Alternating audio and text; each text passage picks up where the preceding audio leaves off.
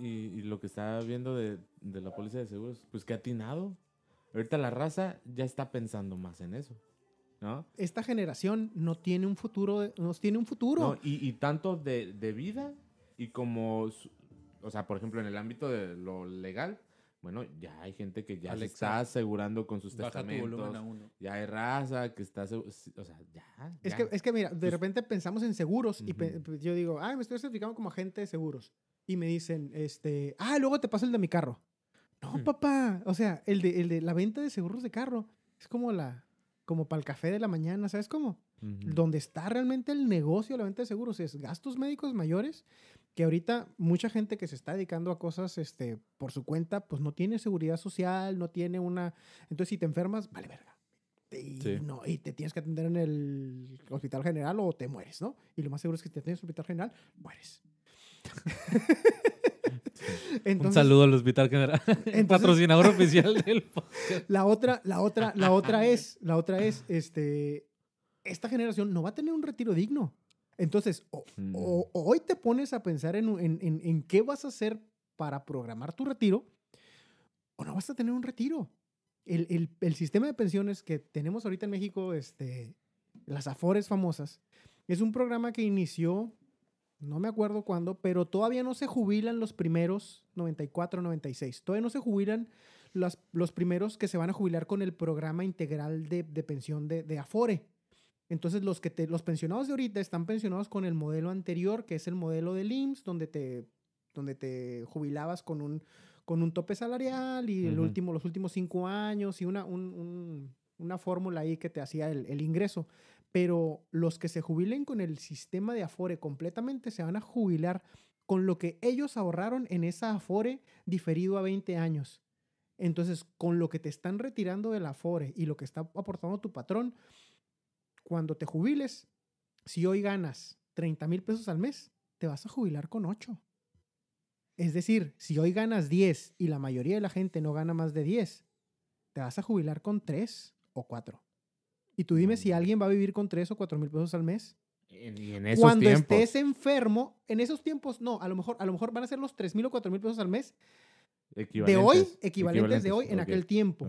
¿no? Va a ser ese, va a ser ese, van a ser esos 200 dólares, pues. Van a ser esos 300 dólares que te vas a jubilar en aquel tiempo, enfermo, necesitando medicinas. ¿Tú crees que te va a alcanzar? Empezamos bien triste este pedo, güey.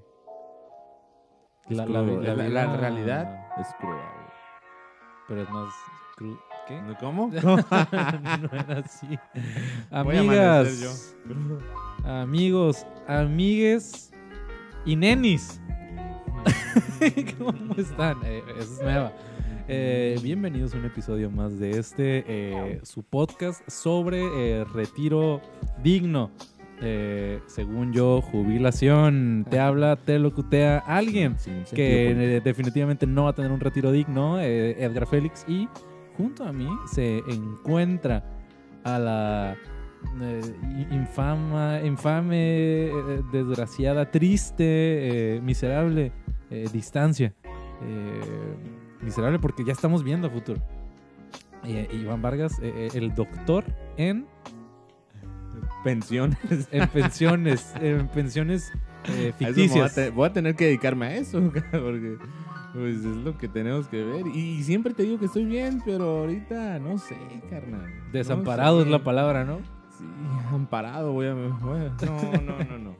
Pero bueno, estamos, estamos. Lo que sí estoy, eh, pues, de la manera buena en- contigo es gustoso de estar con nuestro invitado. Sí, sí hay una palabra que describe la- el, el sentimiento en ese momento es gustoso. Gustoso. Este, porque Gostoso, está no. eh, costoso el, el retiro. es- Eso va a ser. Sí, sí, sí. Porque está de nueva cuenta con nosotros eh, alguien que estuvo ya en, en el hasta el momento en la en la en la amplia eh, historia de este de este uno de los contenidos que ha acompañado por generaciones Gener- Iván Vargas a la familia mexicana Oye, este, en la historia de Según Yo Podcast, eh, la persona que estuvo en el episodio más visto en YouTube. Eh, Víctor eh, Olvera, bienvenido de nuevo a, a esta, tu casa.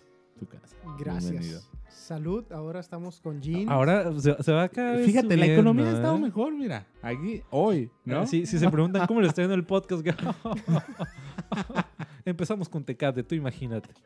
Tecate, gran, gran cerveza también. Si quiere patrocinarnos, es, es muy buena. Si no quiere, Oye, eh, en los episodios pasados hablamos sobre los tops, ¿no? De que si nos premi- premiara Spotify o algo así. exacto. Imagínate si nosotros hiciéramos nuestros propios premios. El top uno es, es Víctor. Sí, de hecho, este. Con el mayor Solo porque no se cumplió el año, ¿eh? Pero ahí en. Estaría interesante que para el final de. Si, si la humanidad llega al final del 2021, hubiera como. Como algún especial con la gente que nos ha acompañado, que hacer algo. So, para, para el final del 2021, eh, la mayoría de los que sigamos llegas, este, con vida, eh, podremos tal vez ya reunirnos con más facilidad. Ajá. Eh, podría ser interesante como armar un, un especial, ¿no? De, de fin de año.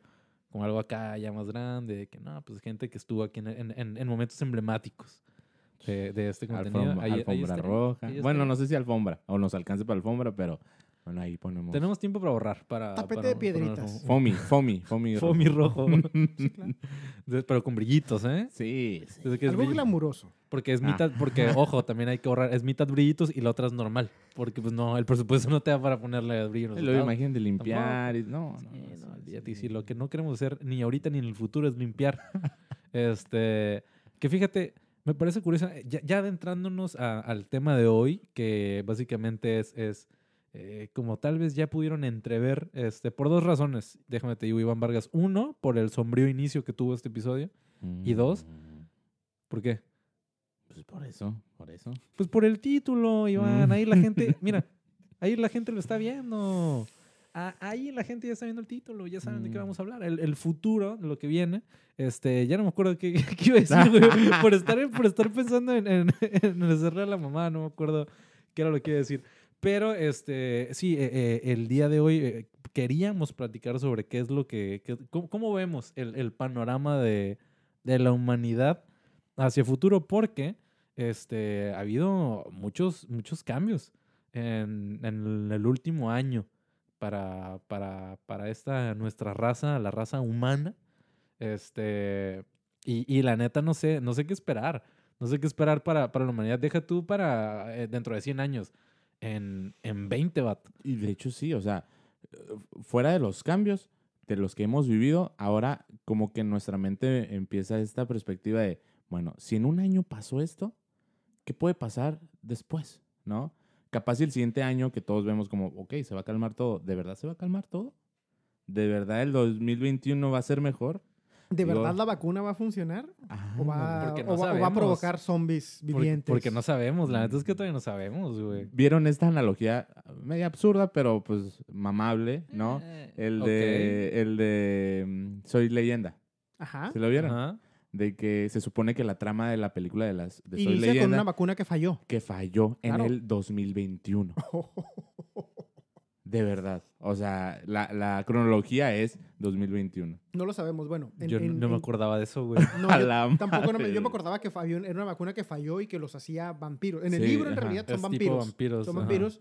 En la película ya hacen otros. Son zombie vampiros, ¿no? Son unas zombies. Porque no pueden salir a la luz. la- así, exactamente, tienen, tienen ahí sus, sus detalles. Sí, sí. Pero en la casa hemos pensado, ¿no? Imagínate, en esas noches de repente, esas largas noches cuando uno está pensando y, y- y- y trae a la mente lo que está sucediendo y te imaginas cuando, si en un año, en un, dos años, tres años más decimos, ¿te acuerdas? Cuando en el 2020 nada más lo único que teníamos que hacer era no salir de casa. O sea, ¿cómo, cómo tendríamos que estar en unos años más para eso, no? O sea, Y yo- pero tú, o sea, piensan que, que puede haber como... Puede ser peor. Que puede ser Sí, peor. claro, que todo puede ser peor. Y le decía, ¿te imaginas cuando en cinco años más digamos, ¿te acuerdas cuando Que los niños iban, cuando los niños iban a la escuela? Cuando Ah, la eso escuela sí. era presencial. Claro. Cuando tenías, podías jugar. ¿no? Exactamente. Con ¿Te acuerdas? Es que eso sí. Qué locos, güey. Cuando íbamos a conciertos, no mames. Pero, pero es que eso ya... ¿Llegaremos a eso? No creo. Espero. Bueno, Porque, Yo sí porque a ya, o sea, ya hay lugares con conciertos en este momento. Nueva Zelanda ya tiene conciertos top, güey. O sea, ya gente ver. encima de otras personas. Nueva Zelanda, tengo un conflicto con Nueva Zelanda y con todo lo que, lo que, lo que platicaron, ¿no? De que... Este, este podcast tiene un pleito casado con Nueva no, Zelanda. no, de no, hecho. no, no, no, pero es que... Nos que- tienen censurados allá. Eh, no nos escuchan, ¿eh? No, no, seguramente no. Algo ahí eh, tiene el gobierno, Sí, porque sí, yo sí. checo las estadísticas y ahí no nos escuchan. Ha de ser por eso. Mm. Se lo voy a mandar a un amigo que está allá a ver si, a ver si. Que se- conocido, se bloquea, conocido, si nos totalmente. bloquea. Bueno, el punto es de que Nueva Zelanda presumía ah, en el. ¿Qué fue? En este. En, al inicio de la pandemia, pues que en Nueva Zelanda no había coronavirus y que estaban y que salieron Sí. muy rápido de todo esto. Es una isla. Sí, es sí, una isla alejada de Australia como a tres horas de vuelo. Una. Buena Eh, y- y, o sea, la parte más cercana es Australia, ¿no? Es una isla con una población pequeña, este, que el coronavirus les agarró en otoño, terminando el otoño, empezando el invierno, y cuando terminó el invierno, como eso de septiembre, ellos ya estaban prácticamente libres de coronavirus, pues sí, prácticamente estaban en primavera. Ujú. Era obvio que iban a... Entonces todo el mundo decía, no, que, que Nueva Zelanda hizo muy buen trabajo. No, pues el clima les ayudó, la poca población les ayudó, pero no es una cuestión de que digas tú, ay, hubo un manejo fabuloso de la, de la pandemia. ¿crees Simplemente las que- probabilidades no daban para ¿Crees que... que probablemente a nosotros no nos toque tal vez como vivir el, el, la- el, el post-coronavirus, por así decirlo, igual que ellos, porque en el resto del mundo ha permeado como demasiado adentro el, el virus? Algo así, pero por ejemplo, en, en verano me fui de vacaciones a Bahía de Los Ángeles. En Bahía de Los Ángeles no existía el coronavirus en agosto. Por favor, o sea, traíamos cubrebocas por una cuestión de etiqueta, pero el calor abrasante que hay en ese lugar mata todo. Entonces no había coronavirus. Entonces, y también. ¿Pero eso es real? ¿Qué? Porque hubo, hubo mucha gente que decía eso, de que no, no, no, cuando llegue el verano ya suben las temperaturas, se va a morir el coronavirus. No, es que no es que se muera. Hay, hay varias cuestiones que afectan en todo esto, ¿no? Es, es probabilidad. Entonces, entre más gente haya, hay más entre más gente haya teniendo contactos, hay más probabilidad de que el virus se propague. En una comunidad de menos de 500 habitantes, con Mm. temperaturas promedio del verano arriba de 40, donde la gente convive poco, o sea, donde tienes poca interacción con gente de fuera, porque Bahía de Los Ángeles, aunque es una zona turística, va poca gente realmente. Ujú. Sí. Y la gente que va, pues no se, no, no se Y no es de spring relaciona. break, no, son No es- de retirados, son de... No, pues son familias que vamos y que disfrutamos de la Ujú. playa, pero es otro ambiente. Entonces, Ujú. el, el punto, el punto de, de eso es, el, el coronavirus sobrevivió al verano, sí, sí lo sobrevivió, sobrevivió a las temperaturas, sí, sí la sobrevivió, pero en realidad el problema no son las temperaturas y el verano, el problema es las aglomeraciones, en donde hubo más problemas fue en las ciudades que había las condiciones óptimas para darse esa, esa- ese tipo de condiciones. Dijeras tú, bueno, pero en Mexicali hubo muchos contagiados. Bueno, pero Mexicali tiene una característica que es una ciudad muy grande donde mucha gente converge en lugares con aire acondicionado porque no puedes estar Sí, fuera. Sí, sí, sí. Entonces, los, los, entonces la gente en Mexicali no e- es, La gente en Mexicali es mucho de estar en casa y de... La, cuando vas a Mexicali la gente te invita una carne asada. Siempre, toda la gente, toda la vida en Mexicali te invita una carne asada en su casa. ¿Por qué? Porque es la manera de no estar expuesto al calor y al bar y al- Sí, eh, son sí. demasiados factores. Entonces, las aglomeraciones son las que han partido la madre al, al virus y en las ciudades con mayores aglomeraciones, por las condiciones de cada ciudad, es donde se dan estos, estos brotes. Además que Mexicali es una de las ciudades más contaminadas de México, por lo tanto, la población de Mexicali tiene serias deficiencias eh, en las vías respiratorias. Pues es como un hoyo, ¿no? Es como que se un hoyo, no- concentra. No, no, circula el aire. Ándale, no circula. Sí, Y- totalmente. Y aún así ellos están en un mejor semáforo que nosotros en este Sí, momento. Sí, sí, sí, sí, sí. Oye, sí, sí, sí. sí. Oye, este, igual cuestionando también esta parte, nuestro presente, y con la pregunta que acaban de decir, es, bueno, tú dijiste de que, ¿será que eh, podríamos estar peor?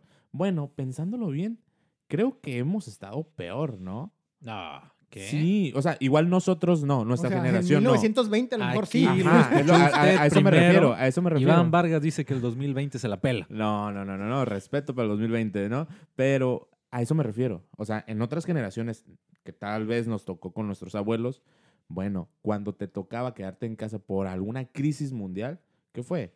¿No? Fuera de la gripe española, las Primera y la. Segunda Guerra Mundial, ¿no? Donde pues ya el, el, el constan- la constante crisis era pues ya muertes, o sea, crisis económicas, sociales. Ahí yo creo que sí fue más, más fuerte, ¿no? O sea, ahorita lo que te exigió el 2020 fue quedarte en tu casa. Sí, crisis porque estabas acostumbrado a ser, pues, libre. Pero también, ¿no? En algún punto O sea, ver... sí, sí, pero ¿Crisis para quién? ¿Quién te- se hizo rico en el 2020? Besos. el- ajá. Todos compramos por, por Amazon. Claro, Ujú. pero... Sí. O sea, creo que... Es- ta- O sea, sí, sí entiendo, pero... no- igual corrígenme si, si estoy mal. Creo que este tipo de eventos se les llaman singularidades. O sea, cuando hay algo que, que ocurre que es, es muy difícil que te vuelva a tocar... ah, A la misma generación. Vivirlo. Sí. Ujú. No, o sea, que como, como es, es, es un evento que ocurre y ya no nos va a tocar muy probablemente una pandemia. Este, esperemos, ¿no? Este, esperemos. Pero, o sea, ¿cuál, cuál, ¿cómo ven? O sea, ¿cuál va a ser entonces el efecto a futuro de, de todo esto que estamos viviendo? Y, y la verdad es que me quiero alejar ya un poquito de la, de la enfermedad como tal, porque siento que ya todo el mundo estamos como muy harto de, de- de Ujú. escuchar esto una y otra vez. Pero, o sea, evidentemente la Segunda Guerra Mundial, por ejemplo, tal vez en, un- en una cuestión, este, tal vez emocional o, de seguridad, sí hay hacer las cosas como más cabronas que pudo haber vivido alguien por todo. eh, Imagínate el estrés, güey, no saber si ahorita va a caer una bomba o no encima de tu casa, güey. Pero, pero, uno, igual esto lo digo tal vez desde una ignorancia, ¿no? Pero, ¿cuál fue el, impacto a nivel humanidad de la Segunda Guerra Mundial? O sea, ¿qué, qué quedó? O sea, ¿qué, qué se modificó en la sociedad a partir de una Segunda Guerra Mundial? ¿Y qué se va a ver modificado en esta sociedad a partir de una pandemia? O sea, porque yo siento, güey, o sea, que, que evidentemente hay- cosas que cambiaron después de la Segunda Guerra, Mundial. Y lo digo también, entiendo que mi opinión es muy limitada y seguramente hay muchas más cosas de las que yo puedo ver ahorita. Este, evidentemente, de entrada, porque no me tocó vivirlo. Pero creo que no sé si hay algún otro evento en la historia de la humanidad que vaya a cambiar tantas cosas como lo va a cambiar esto. O sea, porque aquí sí hubo, un- grupo de personas que se hizo, que, le fue muy bien con ese tipo de situaciones como Jeff Bezos, pero hubo un chingo de economías que se vieron afectadas como nunca pensaron que iban a verse. O sea, hubo un chingo de negocios y de industrias y de gente que pensaron que, nunca iban a, fallar o que, el crecimiento solo iba a ir para arriba y tronaron. Y, mucho tuvo que ver po- por, esto. O sea, entonces, en, en- en- en esto me refiero a. ¿sí, sí fue más grande entonces el impacto a nivel social de una Segunda Guerra Mundial? O sea, fuera de, de- de- de una perspectiva de vida y, y- y más a la forma en la que una sociedad tiene que vivir. A ver, voy a intentar ponerlo en perspectiva. Al final de cuentas, la Segunda Guerra Mundial se desarrolló en el norte, en Europa. Europa Central, más allá un poco de, bueno, en Europa Central, eh, en toda Europa prácticamente.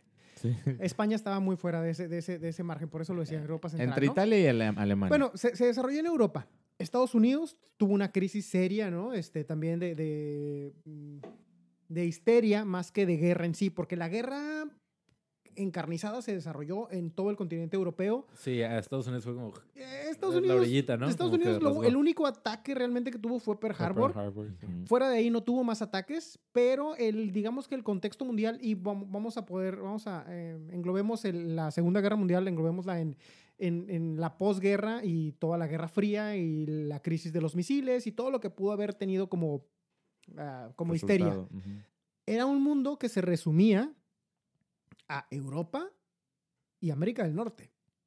Pero en realidad, en África, en, en algunas partes de Asia, Medio Oriente, pues en realidad no hubo grandes cambios. Y, cuál es, y la guerra española, la guerra española, la gripe española, pues no se diga, también fue muy Fue focalizada. muy. Fue muy focalizada, aunque murió mucha gente, se contagió muchísima gente, en México también llegó, pero teníamos cosas muy distintas. Estamos ante un mundo completamente globalizado, completamente Globalizado. comunicado en todos los sentidos, desde la comunicación de redes sociales Sí, sí. entre todos los países, en- entre sus- las personas de todos los países, y además intercomunicado en cuestión de, de transporte, de turismo, de Sí, personas, todo. Sí. todo. Eh, Entonces, ujú. el impacto global, a nivel global, que pudo tener la guerra mundial, la segunda guerra mundial, en, Con en su momento la primera guerra mundial, la pandemia del 1920 de la gripe española, con esta pandemia no tiene precedentes. Sí. El impacto fue generalizado. O sea, yo te aseguro que ninguno de estos eventos en los lugares más remotos y recónditos de, recónditos de la América Latina tuvo un, tuvo un impacto Sí, realmente. de seguro hubo gente en México en los tiempos de la Guerra Mundial que ni se que ni enteró siquiera que se había enteró, guerra. ¿no? Sí, Exactamente. claro. Te puedo asegurar que mis bisabuelos que vivían en la Sierra de Sinaloa ni siquiera se enteraron que había guerra o la guerra era un concepto alejado que no tenía mayor relevancia ¿no? en su vida cotidiana. Pero la pandemia que estamos viviendo tiene relevancia, yo me atrevería a decir, sin haber conocido, sin haber recorrido todo el mundo, tiene relevancia en todo el mundo y a todo el mundo nos ha cambiado la manera de, de- en la que percibimos la realidad. Al- Entonces, en este, en este decías, este, de quienes se han visto beneficiados y quienes se han visto perjudicados. Estamos viendo a la industria del cine que se está cayendo a pedazos, la industria distribuidora de proyecciones de cine más que nada, y estamos viendo las, las streamings que están en boga y que, y que Netflix ya tenía, ya iba para abajo antes de la pandemia y después de la pandemia repuntó. Para iba para abajo con, la, con, la, con esta historia de que Disney iba a lanzar su plataforma, de que Amazon Prime. Amazon Prime estaba, estaba ah, tomando mucho mercado, pero de repente el mercado se duplicó, se triplicó, entonces Netflix se volvió bastante rentable otra vez. Pero es que casi se, se terminó convirtiendo en, en, en canasta básica para, para muchas casas. O sea, es como, tienes que tener internet, tienes que tener luz, agua. O sea, entiendo, esto es bien limitado y, ok, voy a dejar de cuidarme de cositas como que se puedan comentar de cierta manera. Esto sí es como eh, en, en un, en un entorno privilegiado. Eh, Evidentemente, Netflix se convirtió como casi en una necesidad, entre comillas, ¿no? O sea, es como, es muy raro que, que vayas a una casa y que no haya algún servicio de ese estilo. Este. Qué bueno que dices en un entorno privilegiado porque es Sí, básico totalmente. decirlo. Sí, sí, sí. Pues es que uh, para, para es. muchos no lo van a tener, pues, pero pues, e- entiendo que estoy en Yo una veo posición muy en privilegiada. Cuevana. Cuevana 4, porque me Ya, cancelaron la ahorita, 3. ahorita vamos en Cuevana 9, ¿no? o sea, como, sí, sí, sí, sí. lo- Y- como que los bajaban y luego ponían un, el mismo, pero con un número más. Bueno, güey. tienes, tienes internet, güey. Hay gente que no tiene internet. No, el del vecino, Güey, que yo he de decir, vato. Este, hubo una vez que, que me tocó, güey, este, en, en una Semana Santa hacer misiones. Y pues esto pues, lo hicimos en una, en una comunidad de la periferia, ¿no? Del- del- Sí, de, en nuestra, provincia. de nuestra hermosa ciudad. Y este, era llegar a casas de que neta sí veías de por dónde subes, güey. O sea, dónde llegas a... a- Como la gente. eh, la deja, tú cómo, deja tú cómo llega la familia. ¿Cómo llevaron el material para construir ahí? Esa era como siempre mi Tu duda. pregunta es, ¿cómo sube un carro ahí arriba? A- aparte. Pero, pero, Básicamente, pero, ¿no? pues no tenían carros a la gente que estaba ahí, pero o sea, el material... Este ¿Cómo tipo sube es el como que carro? la madre. Para llevar el material. exacto. Entonces, llegamos y era una casa que estaba neta de que con muy malas condiciones incluso en, en cuanto a, a- a limpieza, porque que la, la señora que estaba en la casa no, no podía moverse, entonces tenía hijos, o sea, pero, pero era un- o sea, estaba muy descuidado todo de que eh, a, los, a los días después, ajá, días después de que se acabó toda esa semana, dijimos, vamos a ir a ayudar a, a limpiar, ¿no? Y era de que, pues sí, neta, neta, un desmadre que, que poder limpiar como todo ese pedo. Había, levantabas de que un tapete y no te miento, güey, había, salían cucarachas, güey, debajo del tapete que estaba dentro de la casa como si fuera cualquier cosa. Es que, ah, la madre. Pero eso sí, el modem de, del internet, ahí estaba, güey. Ah, bueno. Y la señora en Facebook Pues, estaba eh, también. pues, o es sea, que los TikToks. tenía, tenía, o sea, tenía su smartphone y pagaban un- una mensualidad de, de- de No internet, ¿no? Entonces no digo que esté mal, pero es como, uy, tal vez hay como prioridades, ¿no? O sea, es como, tal vez en lugar de pagar, ah, lo- ¿cuánto te puede costar internet? Lo mínimo, no sé, que serán como 300 ¿300 pesos, pesos? algo así. Eh, probablemente 300 pesos al mes los podrás utilizar para, para, para algo más, ¿no? O sea, Pero no, no comes sé. con 300 pesos al mes. Güey, No, Pues güey. no, eso no. Hoy, hoy en el día, el internet es una prioridad. O bueno, Es la una- es- gente. está dentro de la canasta básica.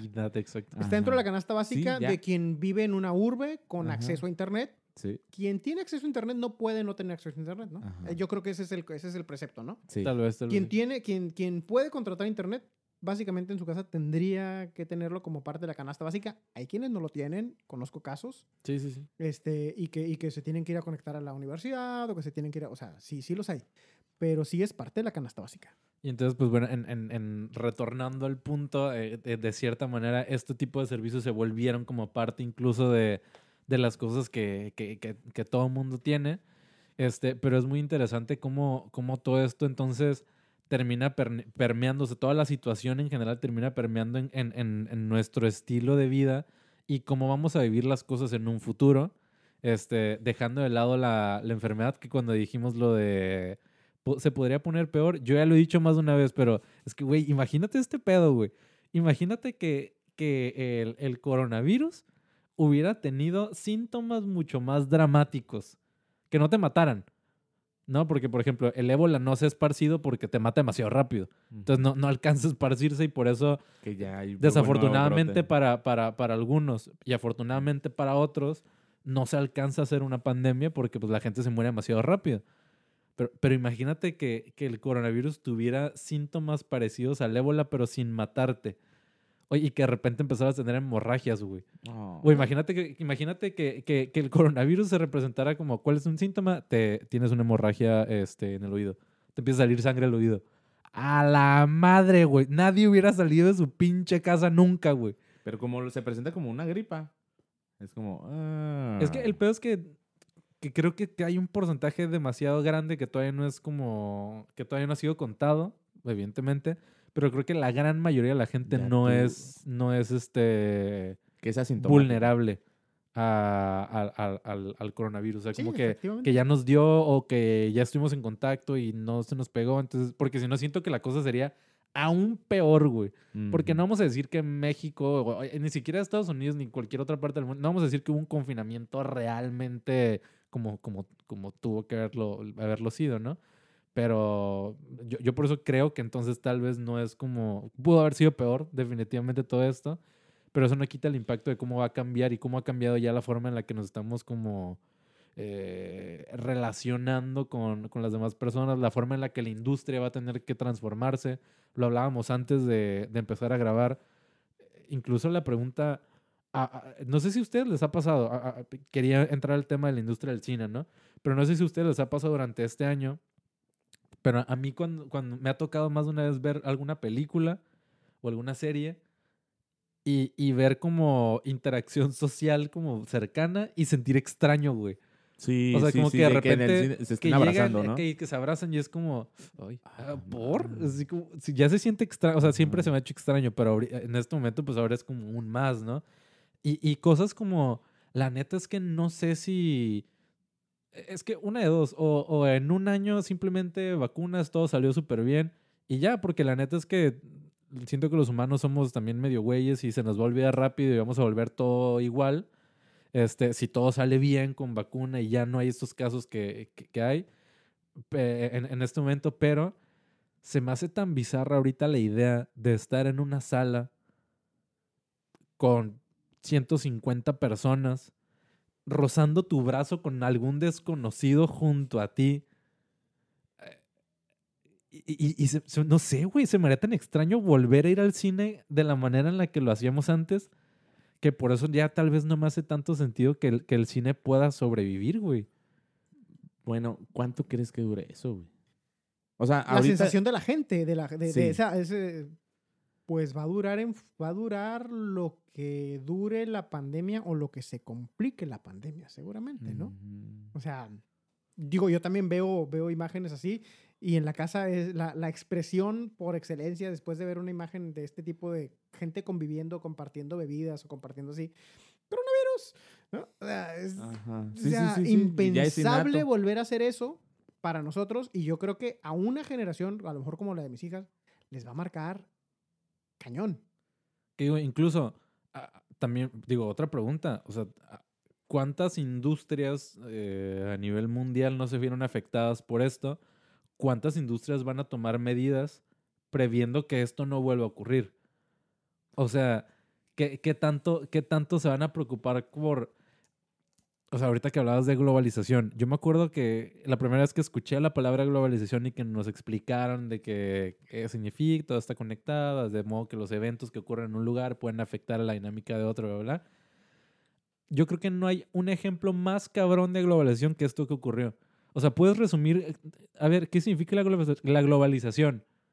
Un cabrón se comió un murciélago en China, nos jodimos todos. Creo, creo que no hay otra definición como para globalización que eso, güey. As- Así de conectados estamos.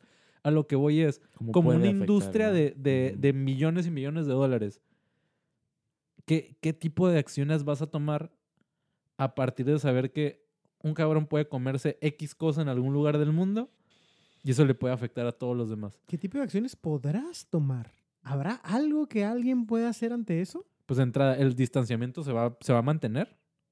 Sí, yo creo que es algo que se tiene que mantener, ¿no? O por lo menos el cubrebocas.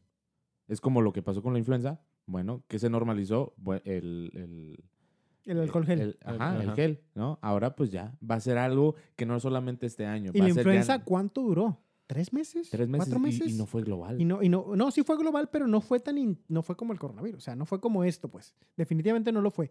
Esto, ¿cuánto llevamos? Vamos Estamos- por el año. Estamos, yo no me estamos por cumplir el año, o sea, Hace un año, exactamente hace un año, o sea, ¿hoy qué es? ¿19? ¿20? 19, 19. Hoy Bueno, lo que nos están en 19, escuchando es el grabando en 20 ¿es 19. 22. Ok. Nos escuchan en Es- 24. El 24, bueno. A tres meses de Nochebuena. Ojo, ni se habían dado cuenta que ya pasaron. Ah, no, dos meses, ¿no? ¿Qué pedo? A la madre. El tiempo, el, tiempo. vuela, ¿no? Ve el episodio de tiempo. Ok. Hace un año que estabas haciendo. O sea, hace un año sí alcanzabas a escuchar en algún momento de que, bueno, en China como que hay una enfermedad. Yo me acuerdo que hace un año exactamente estaba con Edgar en un cotorreo chilo, Yo soy Edgar. el cual este, llegamos con su hielera tan bonita y la tiré como cinco veces. La madre. Este, güey, era un... Para entrar a esa casa del cotorreo, tenías que entrar por un pasillito que nada más cabías uno. ¿Sí? Entonces, por supuesto, pues te ladeabas cuando pasaban otro. Y otro, no faltaba la parejita que siempre se quedaba ahí. Y entonces va, ¿no? Entonces, siempre esta- estabas, estabas con, lo- con el otro. Era el típico cotorreo que eh, estás de espalda a espalda con alguien. Digo, yo no sé si a ustedes les tocó ir a Labels en sus así, tiempos, sí, así sí. tipo Abels, ¿no? Ah. Esa fue la primera vez que me bolsearon. La primera vez que fui a, a, a, A la ver. Vegas fue la primera vez que me bolsearon. Un, un, un, un Nextel en ese entonces. Ah, yo dije, ¿Neta? ah, traes tu de que de la bolsa nada sentía que un golpecito y ay, qué pedo. Y ya no lo traías. Neta, ¿qué- ¿cuál era? ¿Ferrari? Ah, no es buchón. No, no, no. no. Normal, ok. Eh, güey, hace un año estábamos en un cotorreo y sí pasó por nuestra mente que, ah, mira, una pandemia. Bueno, no una pandemia. Ay, un- mira, una pandemia. eh, se va a venir. No, eh, Como si fuera estrella fugaz. Ay, mira, una pandemia. pide Ya un se- deseo. Ya se fue. Diez años después. Existían los des- deseos. O sea, como revertirlo, ¿no? El- Mm, no, puede no- ser. No sabemos qué quiere decir. Ajá. Bueno, como que pedir algo. que- Ya está pegando el jean. Sí, totalmente. Em, Nunca pensamos que hubiera... que ese que virus, que esa pasar. enfermedad iba a llegar. O sea, eh, hace un año exactamente, ¿no? Yo ¿No estaba en mi cumpleaños, yo cumplo el 4 de marzo, no se olviden. No, no se Este, olvida. 4 4 de marzo, no 4 se de olvida. marzo. No se olvida. No se olvida. Yo Mi cumplo el novia 4 de marzo, cumpleaños. entonces en- eh, para mi cumpleaños estábamos reunidos algunos amigos, varios amigos, que fue la última, la última fiesta prácticamente. Mi última salida normal última fue salida el normal. 7 de marzo. Ah, bueno, pues ah, fue mi última reunión con amigos así en general y estábamos platicando, creo, de, de lo que podría pasar, ¿no? De, o de, de- de que había un brote de, de algún tipo de gripe extraña en el otro lado del mundo. Y, y yo, sí- yo les digo, pues es que al final de cuentas a todos nos va a dar, o sea, y, y- y hay que acostumbrarnos a esto porque se van a venir gripas extrañas de aquí para adelante. ¿Será? Sí. ¿Cómo? ¿Pero tú crees que sí? Sí. Porque por ahí empecé a escuchar mucho sobre eh, que los índices, por ejemplo, de contagio, no he visto datos, este, estudios y demás, pero los índices de, de- de contagios de alguna variante de la gripe han disminuido considerablemente en, en- en- en todo este tiempo. Claro, porque el distanciamiento social se ha incrementado. Claro, Sí. entonces a lo que voy es, esto no va a crear algo de alguna manera, o sea, no sé, o sea, tal vez hay alguna enfermedad que pueda llegar, pero es que no sé si, si podamos, o sea, si, si, si podamos volver a pasar por algo como, como esto. Ok, biología básica. El éxito de un Nuestra microorganismo, el éxito de un microorganismo es perdurar en- es perdurar, es perdurar, exactamente. Ajá. Ay, ya no quedé como un idiota. es perdurar, lo dije bien. Ay, Eh, Claro. extra para Félix. Entonces, ¿qué estamos viendo? Estamos viendo un brote de una gripa que no conocíamos, que tiene este, una capacidad de, de afección orgánica, multiorgánica compleja y que nos está llevando Multiorgásmica también. también, también, Es- que es nos está virus. llevando, que nos está llevando a esta, a esta pandemia. Entonces, ¿qué está haciendo en los humanos? Que nos alejemos y que pongamos estas distancias sociales y que pongamos estos mecanismos en los que vamos a tener manera de cubrirnos y no sé qué. ¿De qué manera está evolucionando hoy por hoy este mismo virus? ¿De qué manera está evolucionando en sus variantes este, africanas, sudafricanas o, Eh, inglesas? en, en virus no más letales. Porque, porque ojo, es lo que decías, el, el virus de ébola no, no prospera porque al final de cuentas mata demasiado rápido a sus hospederos. Entonces, al matar demasiado rápido a sus hospederos, no los deja ni siquiera viajar. Este es un virus que te deja viajar entre 10 y 14 días y luego te empieza a joder. Ujú. Entonces, esa, esa, esa, esa latencia en la que no reacciona es, es su éxito evolutivo y su Ujú. éxito de reproducción en toda la, la humanidad. Eh, en menos de un año, la humanidad ha dejado de tener tanto contacto, ha dejado de tener tanto, tanto mm, intercambio en general. Y el virus lo único que intentó mutar es su tasa de contagio. Si el virus A, que es el, el- el coronavirus original, tenía una tasa de contagio de 1.4, este, estos virus nuevos tienen una tasa de contagio de 1.8. Y así van a ir evolucionando buscando la manera de persistir. Entonces, en una lógica biológica, Ojo, ¿eh? ojo, el virus va a seguir buscando la manera de subsistir porque el virus naturalmente buscará la, per- la permanencia. Pero, ¿y parte de esa evolución no involucra una menor mortalidad?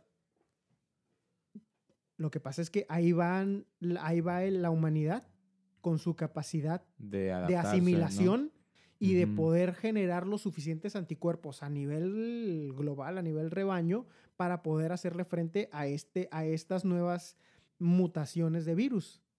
Que yo, yo creo que va a ocurrir porque por ahí también salió la nota, que es algo que apenas estamos descubriendo, pero de una trabajadora de la salud que, eh, que he de decir, Iván Vargas es bien sabido que en Según Yo Podcast eh, tiene en su casa todos los trabajadores de la salud. Este, bueno, no, poquitos, porque también, ¿no? Este, aglomeramientos, pues, no alguna que otra enfermera que nos Ah, ¿no? enfermera. Félix 7.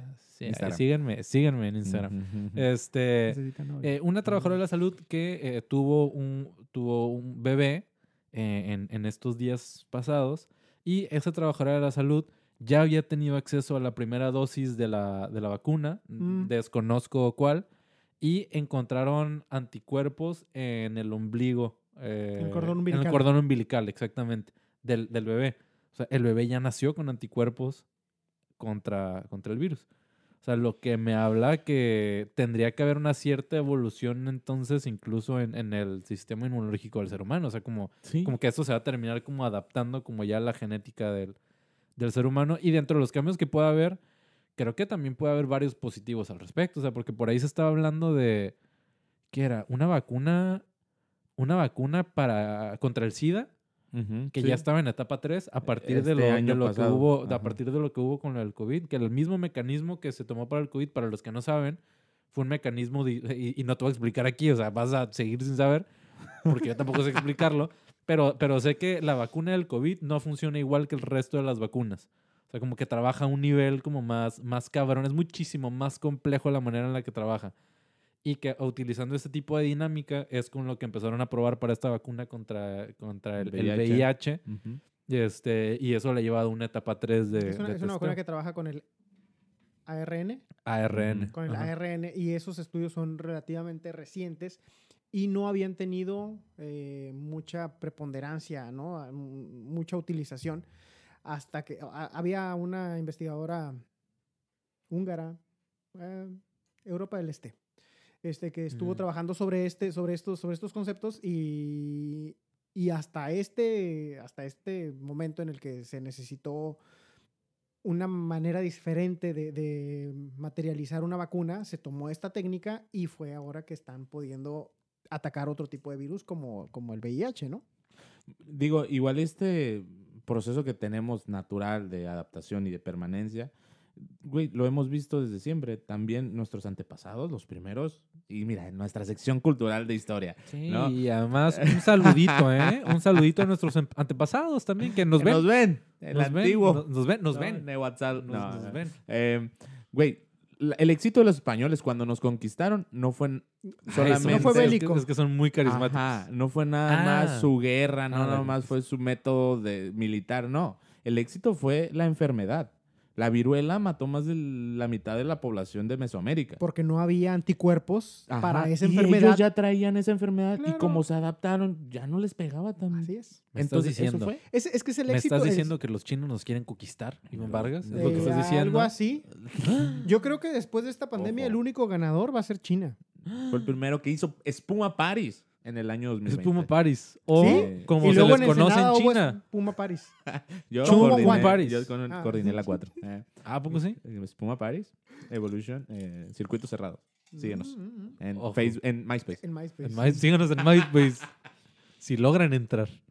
Y con esto volvemos al tema de redes sociales. Este, ¿Qué pedo con Sam? Güey, pero digo, a final de cuentas, ay, o sea, sí dijimos en un momento como, ya no vamos a hablar del, del virus, pero De hecho, güey. virus. Es que es tan relevante, creo yo, en el futuro de la humanidad que e- está, está muy cabrón no hablar de eso, güey. Es como, imagínate que ahorita en este momento hubiera una nave espacial gigante encima del cielo. Estaría muy cabrón que en, en tu tema de conversación no fuera un, ¿qué pedo con esa nave? güey?" Está O sea, lloviendo, ¿no? es- es- es- está muy cabrón sacar la vuelta a ese tipo de, de temas, Que ¿no? fíjate, nos hemos eh, aguantado mucho. Hasta este momento apenas estamos vomitando todo lo que estábamos este, pensando. Porque no hubo ningún episodio dedicado a esto. No, le, le hemos sacado la vuelta. Sí, Sí. no hemos querido hablar de, fondo de eso. Y es lo que me lleva a preguntarles. eh, la pregunta real, la, la pregunta que es, que es, es, eh, la base clímax. de este, Ah, el bueno. clímax tal vez, este, de, de esta conversación. Eh, ¿Existe eh, vida extraterrestre inteligente? Ya no hemos hecho. ¿Ya lo hablamos? Y dijimos que no, ¿verdad? No existe. es- Inteligente no. Existe vida. no. Bueno, Iván, Iván cree que sí hay. Iván cree Es que sí hay vida inteligente. No, capaz sí ya La no son inteligencia mismas- subjetiva, no. La inteligencia No, es medible. sí, no, no, ok, a nuestra perspectiva, a lo que conocemos. Pero, güey, tal vez existen entes inteligentes que tal vez no Ah, son bueno, captables a nuestra por ejemplo, medición. las hormigas son inteligentes. Y no, pueden, y no pueden crear una civilización como la que hemos creado. Pero son inteligentes. Las Mm, abejas o- también. Bajo nuestro concepto de inteligencia. Y a nuestro concepto de, de cons- construcción y todo. Los tardígrados, por ejemplo, no sé si son inteligentes. No. Imagínate si tú son muy tuvieras tardígrados. si tú tuvieras el poder eh, de inteligencia de las ballenas o de los delfines de, en el concepto de la comunicación. Bueno, dicen que la inteligencia de los pulpos ah, puede, es, puede ser alienígena Es correcto. y que que, los pulpos si un mismos. pulpo, si un pulpo llegara, pudiera, o sea, el pulpo lo que logra hacer en cinco años es, eh, en la manera de inteligencia, es increíble para un organismo, para un ser. En cinco años logra aprender cosas que a los humanos les toca, les queda, les toma mucho tiempo aprender o desarrollar. Por lo tanto, si un pulpo lograra vivir como un humano 80 años, seguramente los pulpos dominarían el mundo. Sí. me quedé pensando. Es, es increíble lo que un pulpo puede lograr en cinco... No. E, Es, es increíble lo que un pulpo, un- lo que un organismo puede lograr en cinco años, eh, sabiendo eh, lo bueno que sabe en un cóctel. Nu- nunca un elemento de cóctel había logrado tanto Uy, un en cinco años. Güey, saludo- aparte tiene más de a un corazón, pulpos. carnal. Imagínate Y si más de un cerebro. y te cortan. Vámonos, Ah, se rompió un corazón. Referencia, tentáculo. referencia Sí, al episodio sí, sí, anterior. sí. Vayan a verlo en este Hay momento. que ser más como pulpos, la neta. Este, es correcto, pero imagínate qué, qué pedo con eso, con que si el pulpo hubiera llegado de, de otro lugar del, del espacio. Pero yo, la verdad es que creo que, creo que la, la vida, o sea, iba a sonar medio emo, pero, pero una vez lo escuché y dije, tiene mucho sentido. O sea, como que la existencia realmente es mucho más aburrida de lo que creemos, güey. O de lo que nos gustaría aceptar. Es muy emo. Está muy emo, pero es muy probable también.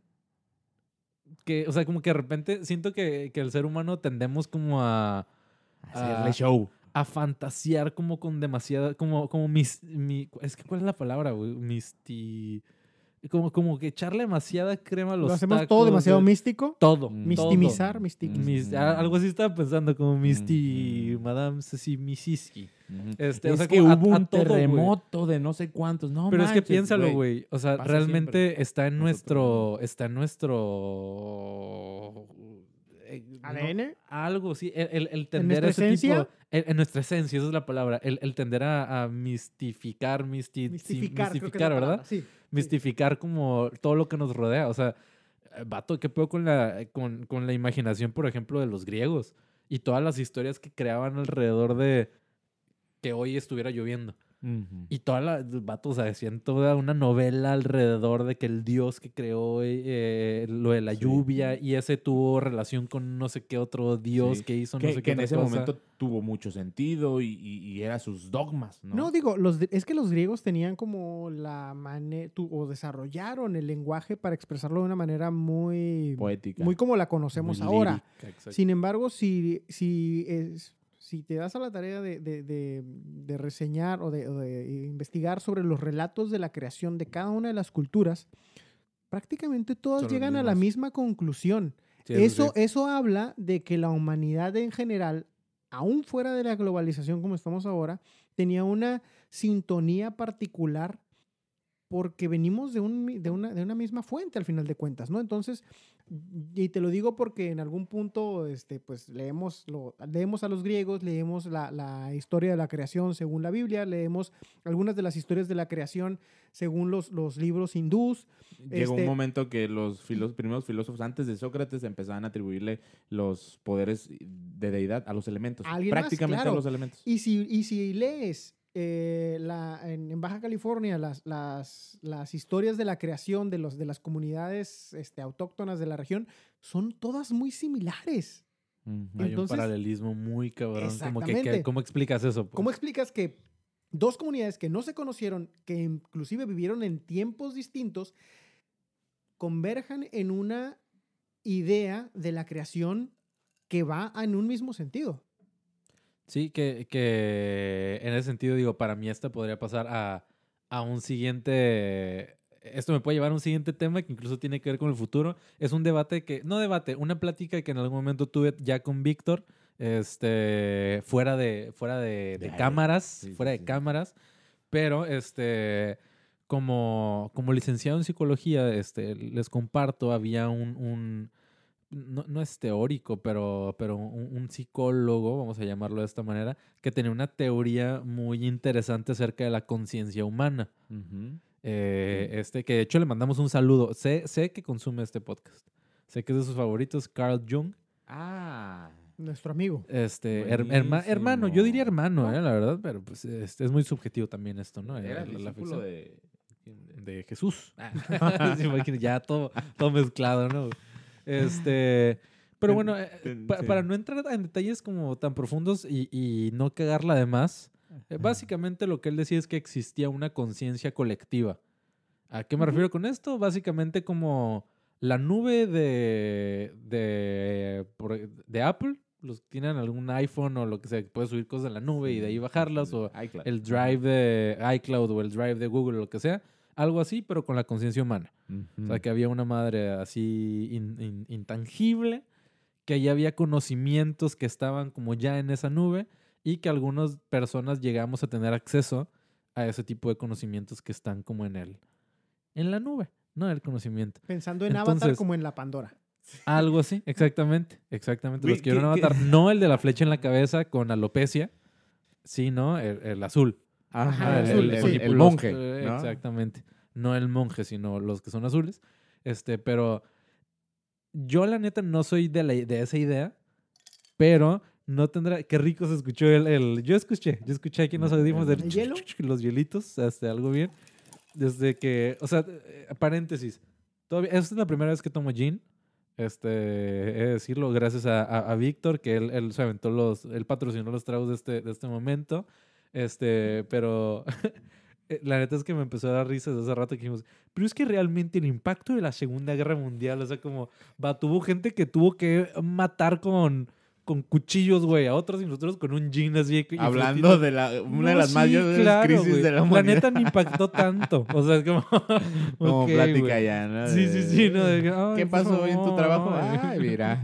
Ay, eh, compré acciones en Tesla otra vez. Sí, creo que va para arriba. Este, pero bueno, eh, ¿no tendrá algo que ver todo eso que mencionabas como de las... A pesar de que yo no creo en la teoría de Jung, pero eh, como el hecho de que haya tantos como paralelismos en formas de pensar de, de la humanidad en general, como maybe, o sea, tiene, tiene que haber algo conectado, güey. O sea, la neta, las posibilidades que tienes para poder inventar, entre comillas, una historia son infinitas, güey. Y el hecho de que en distintas civilizaciones que no tuvieron contacto y en tiempos distintos pensaran en lo mismo, hay una conexión. Llámala como quieras, güey. No, yo no voy a estar en este momento a favor de, de ninguna creencia, pero creo que tiene que haber una conexión. O sea, no, no, no me parecería lógico, ya, o sea, entrando en, en- o más bien, viéndolo en una perspectiva lógica, racional, no me parecería lógico el pensar que simplemente a todos, por cuestión de azar, se les ocurrió pensar en cosas tan parecidas. Como, tiene que haber alguna Ahí te va. conexión en el A lo mejor la teoría, la teoría es más sencilla que eso. Todos provenimos de un mismo grupo de humanos que se desarrolló en África occidental, centro, centro-occidente de África, el Homo sapiens. Y de ahí la tradición oral fue permeando y conforme la tradición oral, oral iba permeando tras generación tras, gen- tras generación, en un mismo, no en un mismo vocablo porque las- los idiomas fueron evolucionando, pero este, todos al final de cuentas vienen de un origen común, Común. ujú. ¿no? Y la tradición oral a los niveles orales en los que se podía transmitir en ese momento, porque el, el idioma fue evolucionando, evidentemente, para cada una de las, de, las, de, las, de las generaciones, pues al final de cuentas todas llevaban una narrativa que, conver- que, que tenía una cierta convergencia ideológica, pero que al final de cuentas cada quien lo expresó en las palabras que evolucionaron al tiempo en el que cada quien lo, tiene, lo puede escribir. O sea, todos llegaron a la verdad, pero cada quien de acuerdo a lo que conocía, ¿no? Pues basándose en lo que tenían acceso de alguna Ajá. manera, ¿no? Como incluso con las limitantes, ¿no? tal vez, o sea, incluso en el, en el vocabulario, por ejemplo. O sea, el hecho de que tal vez el, el- el- el vocabulario fuera mucho menos complejo eh, en algún momento de antaño, tendría de alguna manera cierta influencia en los pensamientos que puedes llegar a desarrollar. O sea, tal vez no puedes... Que, que también es Como una no pregunta. hallabas una palabra para expresar lo que pensabas. ¿Puedes pensar más allá de las palabras que Sí, conoces? Sí, güey. Sí, ese es, el, ese es el conflicto de muchos autores porque se escriben oh, en algún otro idioma. De que no hayan la traducción que pueda hallar las palabras en tu idioma. Por Claro. ejemplo, muchos autores alemanes. el alemán pasa mucho eso. De que, híjole, el sentido que le dio el autor No, es el sabe- mismo no. que le puedes dar en cualquiera de los Se idiomas. pasa al, al- al Sí, sí, sí. inglés, se hace más sencillo y luego se Y, eh, pero- y- y es que, digo, no sé si lo dijiste por eso en específico, pero es que en el alemán hay palabras que son de que... A una situación de que es súper mega random, ¿no, güey? De que un concepto. Schnichtausend, que quiere decir eh, esa sensación que tienes como cuando te da comezón en la entrepierna, Y nosotros te pero, hacemos una complejidad. pero, no, pero no te puedes rascar porque hay gente de un sí rango social alto frente a ti. Y, y por eso entonces sientes como mucha ansiedad. De que, ¡A la madre! ¿Qué, güey? ¿De qué me estás hablando? eso. Esa palabra expresa Sí, eso en Ese- específico. el, el güey, alemán, es- el alemán es eso. Bueno, en, en el- en la, en la parte, cuando estuvimos hablando aquí ya de las redes sociales, Ajá. cité a uno de los de mis libros este, que traía así de, de- de cabecera, Harari. J.K. Rowling. Yuval, Yuval Harari, este, de animales a, a dioses, y habla de la evolución precisamente de la, de la, de la comunicación, ¿no? Cómo, cómo diferentes, este, en algún punto de la humanidad coexistieron distintos tipos de humanos. Al final de cuentas, el que persistió fue el Homo sapiens, pero convivieron varios, varias, este, Yo también, varios- yo también ahogué, güey. Yo también me ahogué. convivieron varios tipos de, de humanos, Neandertal, el, el. Sapiens, el de Florence, varios tipos. Y al final de cuentas, el Homo sapiens logra la distinción de todos ellos y la evolución y la permanencia por la evolución en el lenguaje, digamos, algo así como que Ujú. los, los neandertales eh, tuvieron la capacidad de verbalizar y decir, este, río, león, O sea, que no te acerques al río porque hay un león. Entonces los neandertales no se volvieron a acercar al río porque hay un león. Hasta ahí les llegó su vocabulario, no podían hacer más. Entonces eso los hizo alejarse de su fuente de agua y buscar fuentes de agua más lejanas. Al final de cuentas se terminaron extinguiendo los neandertales. Los, los Homo sapiens no, porque los Homo sapiens alcanzaron a desarrollar un lenguaje que decía, por las tardes, río, león. Por lo tanto, puedo acercarme al río en las mañanas. ¿no? Entonces, dice, dice Harari, lo, lo- lo cuenta muy anecdótico, cuando el Homo sapiens logra utilizar el lenguaje verbal para chismear, es cuando realmente de- Mm, logra chismecito. evolucionar y logra poner la gran diferencia entre los otros tipos de humanos. Tías, señoritas. Tías, están en un nivel de evolución. No, no, no, no. Este- Y pensar que tanto criticamos sus publicaciones. Tanto ¿no? que criticas a los violines. Está Ya en está. otro nivel, El papá. TQM. No Na- nadie critica, nadie critica a alguien que está más abajo que, que él, ¿eh? La gente criticamos a- a- a- hacia los que están arriba. Si criticas a los piolines, es porque Mm, no estás- en ese nivel de, de evolución, ¿no? Básicamente. Estoy de acuerdo. Que eso cabrón. En- en usa- algún usa momento- piolines. Ah, de nuevo, eh, retornando al eje de, de esta conversación, eh, después de que casi me ahogo con, con un pepino, este, Ojo, eh. usted tómelo como Y no quiera. es la primera vez. No, que la- No es cierto, ¿eh? Eh, Este, ¿Creen que en algún momento se va a llegar a tener un, un lenguaje universal? El Esperanto, ¿no? Era, era, era, era el... el- Desconozco esto. que que ¿Los avatars lo, lo- Es- No, no, no, no, es eh, lo hay de, un- la, lo de la novela. ideológicamente... Te hay faltó un- ahí Esperanti. Ah, no, es Esperancita, ¿verdad? Esperancita. Ah, No, ideológicamente hay un, hay un concepto ideológico del esperanto que podría ser el idioma que, universal en el que todos los humanos nos comunicáramos. Es una, es una utopía. ¿Pero qué es el Esperanto? ¿Como un híbrido entre distintos idiomas? No sé qué es el esperanto. Porque su- su- Pues- tendría, que- tendría que ser, o sea, porque se hace muy cabrón como que de repente surja algo totalmente nuevo y digan más, como, ah, creo, eso va a creo ser". que, creo que en el, en, el, en el translate de Google hay una madre que te traduce en Ah, esperanto. Esperanto. Sí. O sea, suena ya como a idioma de estos, como por ejemplo que está el idioma de, de- del Señor de los Anillos, el, el, el élfico. ¿es- es- Ajá, nombre? sí, sí, sí. Es como que suena, suena- Esperanto suena algo que desarrollaron como para una película, ¿no? Así es. El Esperanto. En, en, en, o sea, sí está el esperanto en el traductor de Google, está el esperanto. ¿Sabes qué se hace muy cabrón? El hecho de que existan idiomas, por ejemplo, en África, de tribus que se puedan comunicar como con, con sonidos de... Ah, sí, sí, sí. Ah, y sí. el De hecho, esperanto- los nombres, ¿no? Eh, ¿qué? Y el me esperanto llamó- parece que tiene una raíz latina, porque, por ejemplo, yo puse en español te quiero y en esperanto se traduce como mi amas bin. Ok, Ah, suena romántico, ¿eh? rico, Suena- bonito, suena- ¿no?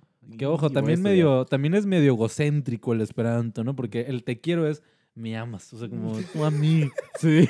¿no? Es como Imponiendo el de, a ver, esta es- conexión es porque tú si me es algo, aprecias, si es algo latino, y no, yo creo, me necesitas más tú a mí que yo a ti, es lo que estaba queriendo decir. Sí está muy latino, Ay, güey. la cultura latina, mira. Que en algún momento será el español, eh, no, no el esperanto, sino el español llegará a ser un idioma mucho más universal que el inglés. No sé. Por Maybe su chino, complejidad, ¿no? no, sé. ¿El chino lo, lo, lo ves incluso más que el español? A Bueno, es que lo hablan más personas, No, no, no, pero no que- en más lugares. No, no, no, espérate. Vamos a la historia de, las, de, las, de, los, impe- de los imperios. El inglés hoy por hoy se habla de la manera en la que se habla a nivel global porque quien nos está, este, quien está imperializando el mundo La potencia en, mundial. primer- en primera instancia fue Inglaterra, después se le cedió la, la estafeta a Estados Unidos después de la Segunda Guerra Mundial.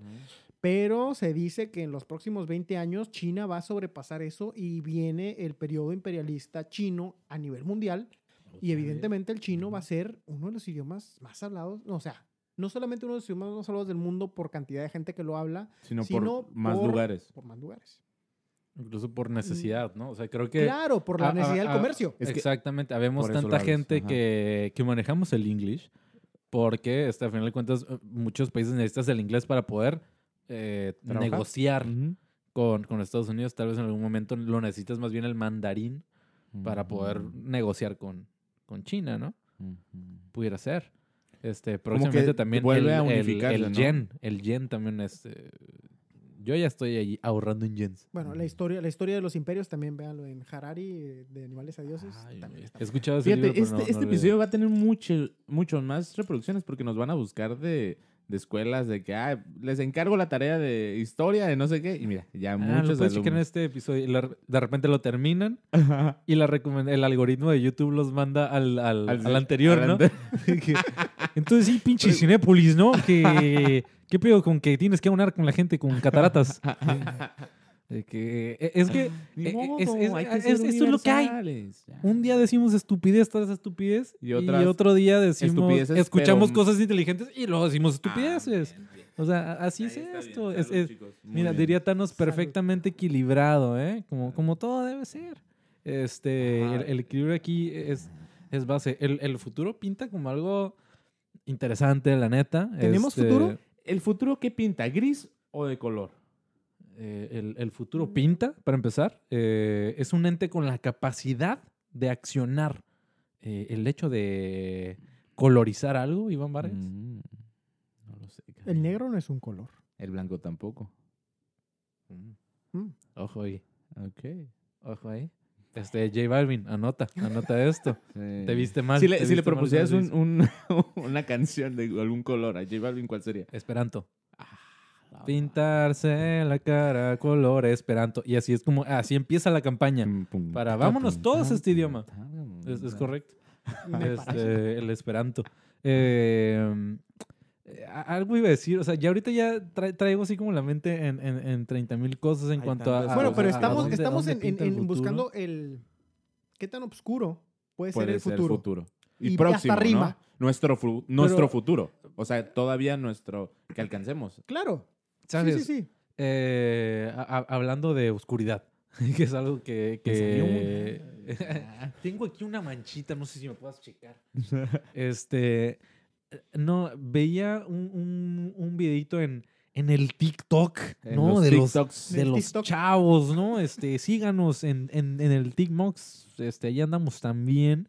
Eh, un fragmento de video de algo que ya había visto hace un tiempo, pero la neta es que en, en ese momento no había pelado. Yo sé que estoy construyendo aquí como la expectativa, pero este, básicamente era la presentación, no recuerdo en concreto de qué es, pero tiene que, tiene que ver con el, como con el asistente de Google.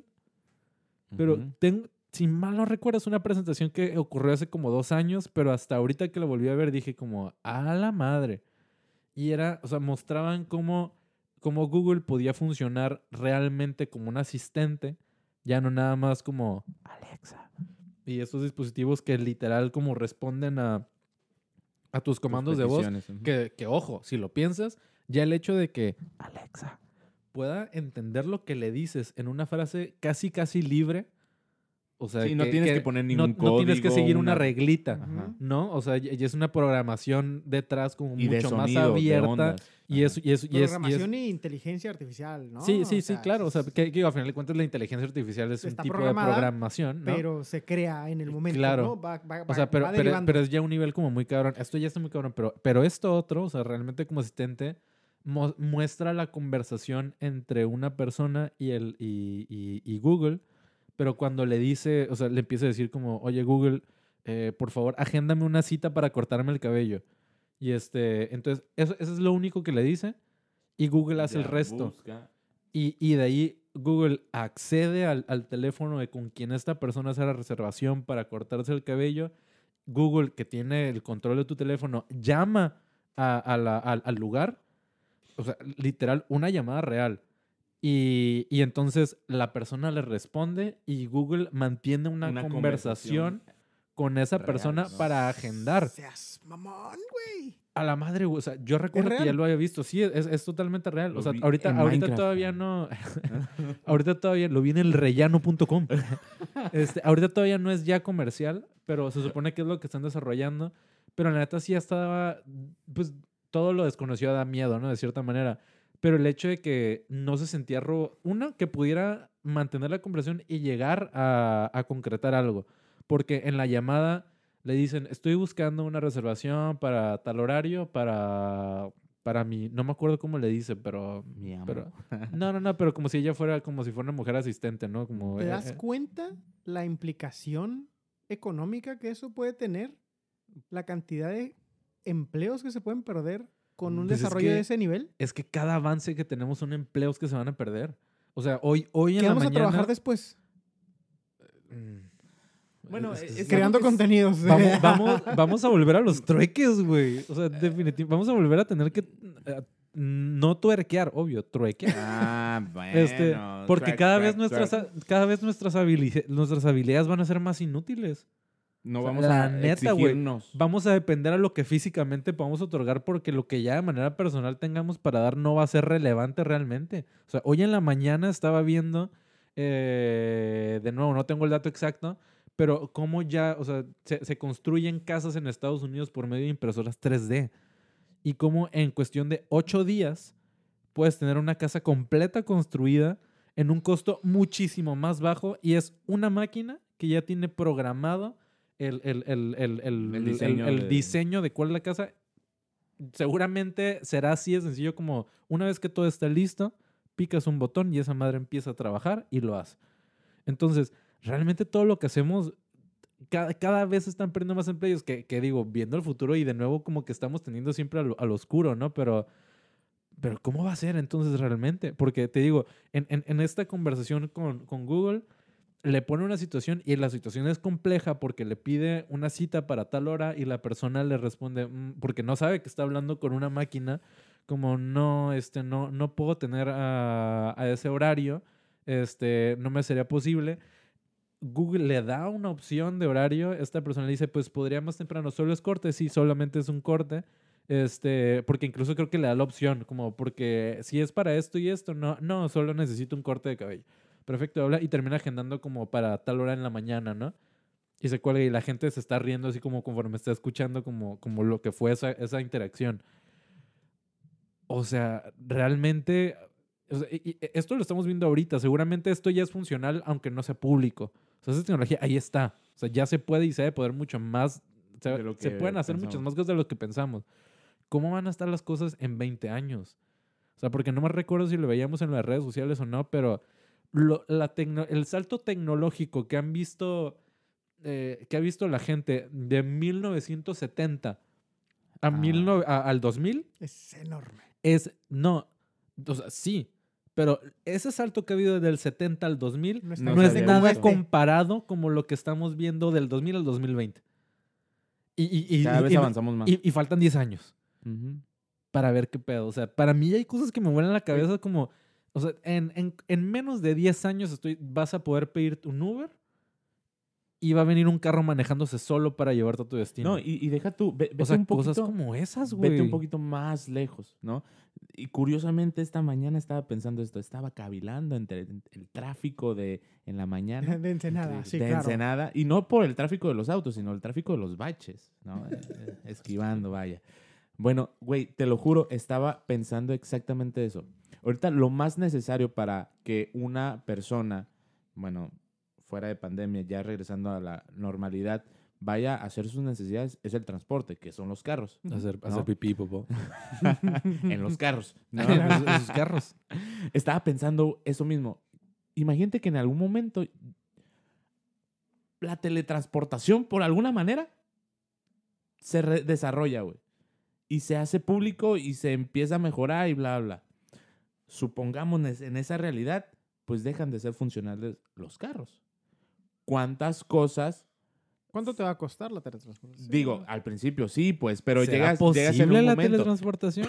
Este, ahí bueno, hay, hay desarrollos que hablan de la, eh, la luz a temperaturas por debajo de los 0 grados absolutos, que son los Kelvin. Este, que tiene ya una, un componente cuántico donde teóricamente es posible. Ok, imagínate. Pod- Podemos ir en chingas, lo que acaba de decir. Sí, güey, imagínate, hace 150 años, 200 que no existían los carros que hoy conocemos. e- Era imagina- inimaginable, pues. Ahora, pensá en ¿Qué una digo? Estás hablando de cosas cosa- totalmente distintas. Una cosa es la velocidad a la que te puedas transportar y En otra es auto, la desintegración, de desintegración, tus sí. moléculas. Bueno, Sí, sí, sí. bueno, es que, en que nos lleva también a la pregunta que una vez debatimos. O sea, si la, tele- si la, tel- si la teletransportación existe, ¿dónde queda el... eh, o sea, tu espíritu está impregnado a nivel molecular? empiezan unas teorías tan. O sea, porque la teletransportación requeriría la desintegración de tus Corporal, moléculas ajá. eh, Corpóreas. momento, Físicas, corpóreas Ajá. para poder mandarlas, para que sea posible eh, ir a la velocidad de la luz o incluso más rápido si es que es físicamente posible y volver a, a- a incorporar esas moléculas en otro punto. Ahora, si, si crees en el espíritu humano, que yo realmente creo que sí, y, y- y- digo, es el que nos tiene donde nos tiene, según yo. creo, creo yo, según, según yo podcast, ese espíritu también puede ser desintegrado y, y- y- y puede ser vuelto a integrar. ¿O de qué manera mane- eh, maneja ese espíritu? Pues la, la permanencia en el cuerpo. Digo, me hubieran avisado que íbamos a tocar el tema del espíritu y todo esto. Y hace unos días también estaba viendo un, estaba consumiendo un material que justamente trataba sobre estos temas y sobre la explicación cuántica inclusive de lo que podría ser el espíritu. Me encantan los mamadores que nos vemos ahorita como hablando de esto y, y, y la oh, Y, y nuestro cóctel, ¿no? No, no, no, es que eh, eh, el ex- es- la explicación cuántica de- del espíritu me encantó porque, porque habla de más allá de la materia física, sino también de Mm, esta materia energética que puede ser espiritual. La Es una interpersonalidad.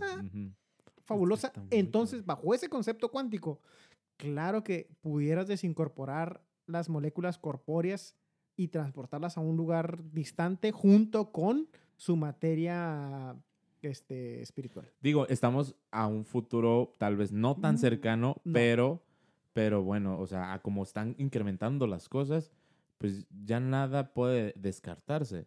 A lo, a lo que me refiero con esto es, ya lo que conocemos, pues ya va a ser diferente. Ahora, el tiempo va a ser diferente, eh, eh, la comunicación va a ser diferente, el transporte va a ser diferente. Ya, o sea, las medidas, las reglas sociales con las que estamos acostumbrados se van a estar Ya modificando. son diferentes. Y, y- y, Sí. ajá, y las comparas hace 20 años y son diferentes. Ahora, y las comparas, y las comparas días al año pasado y ya y son diferentes. diferentes. Ya O nos sea, saludamos así. O sea, ya. porque de, de cierta manera, o sea, esto que dices es muy cierto. Eh, quieras o no, no sé si nos habíamos puesto a pensar en eso, pero incluso con todo esto que hemos pasado, creo la percepción del tiempo es, es distinta para empezar. O sea, ya, ya, seguramente no soy la única persona, no solo aquí, sino que nos está entre la gente que nos está escuchando y los- nos está viendo. Eh, el último año nos pasó increíblemente rápido. A mí todavía me parece hasta absurdo pensar que ya estamos a mediados del segundo mes del año, güey. E- El segundo mes, disculpe usted, pero no sea mamón. ¿Cómo que llevan dos meses de este año, güey? O sea, para, para- te lo juro que para mí apenas hace un par de semanas estamos en la cena de Año Nuevo y Navidad. O sea, se hace, se hace absurdo que ya, va- ya vayamos en el, en el segundo mes. La percepción del tiempo ha cambiado, pero ojo, piensa en esto, güey. Yo, este, empecé a... e- e- entré a trabajar a, a un lugar, me he unido a la Fuerza Godín hace un par de meses. Te absorbió y el sistema. Me absorbió el sistema, me absorbió... pues, ¿qué- Se qué- Es que- es que esto no da sistema, pa' si no comer. puedes contra el ¿Qué te sistema. puedo decir? Me mama el dinero. Me mama el dinero, Y ¿qué tú te le puedo mamas a decir? él. Este, Mm. pues la neta sí. Este, entonces, entré al mundo Godín, pero en el lugar en el que entré a trabajar, eh, todo mi trabajo es desde home office. O sea, simplemente yo fui, eh, me dieron un equipo, una computadora, y con eso es con lo que yo trabajo este, todos los días, ¿no? Entonces, ¿cuál es mi rutina aproximada? Y, y voy a llegar a un punto relevante con esto, ¿eh? No nada más es hablar sobre mi vida Godín. Este, yo me estoy despertando aprox como a las 7 de la mañana. Me despierto. De ahí estoy tal vez un ratito. Eso es como mi ratito de redes sociales. La neta es que ya ni siquiera las veo en la tarde. Que es, es un ratito en la mañana. Como que ahí medio veo por encimilla. ¿Qué pedo? Algún videito en YouTube como levesón. Ah, rico, rico, este, en ese momento, lo, que los TikToks, así, ay, mira, qué bonito bailan. Este, eh, 7.40, bla, bla, y me lavo los dientes, me lavo la cara. La neta es que no me meto a bañar en ese momento porque qué perro frío. Y, este, y todavía en pijamita y lo que sea, poquito antes de las 8, eh, me siento en el escritorio, este, bueno, en la silla, porque en el escritorio pues no, no, no habría una manera práctica, ¿no? De manejar la computadora.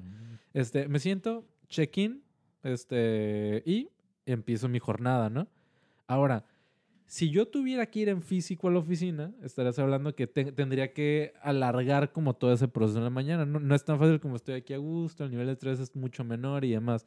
Entonces, después de todos estos eventos, tener que volver a una oficina o algún lugar, este, cuando todo esto se normalice, creo que nos va a hacer darnos cuenta de cuánto tiempo estoy perdiendo de mi vida en ir en la mañana para allá y luego volver de ese lugar.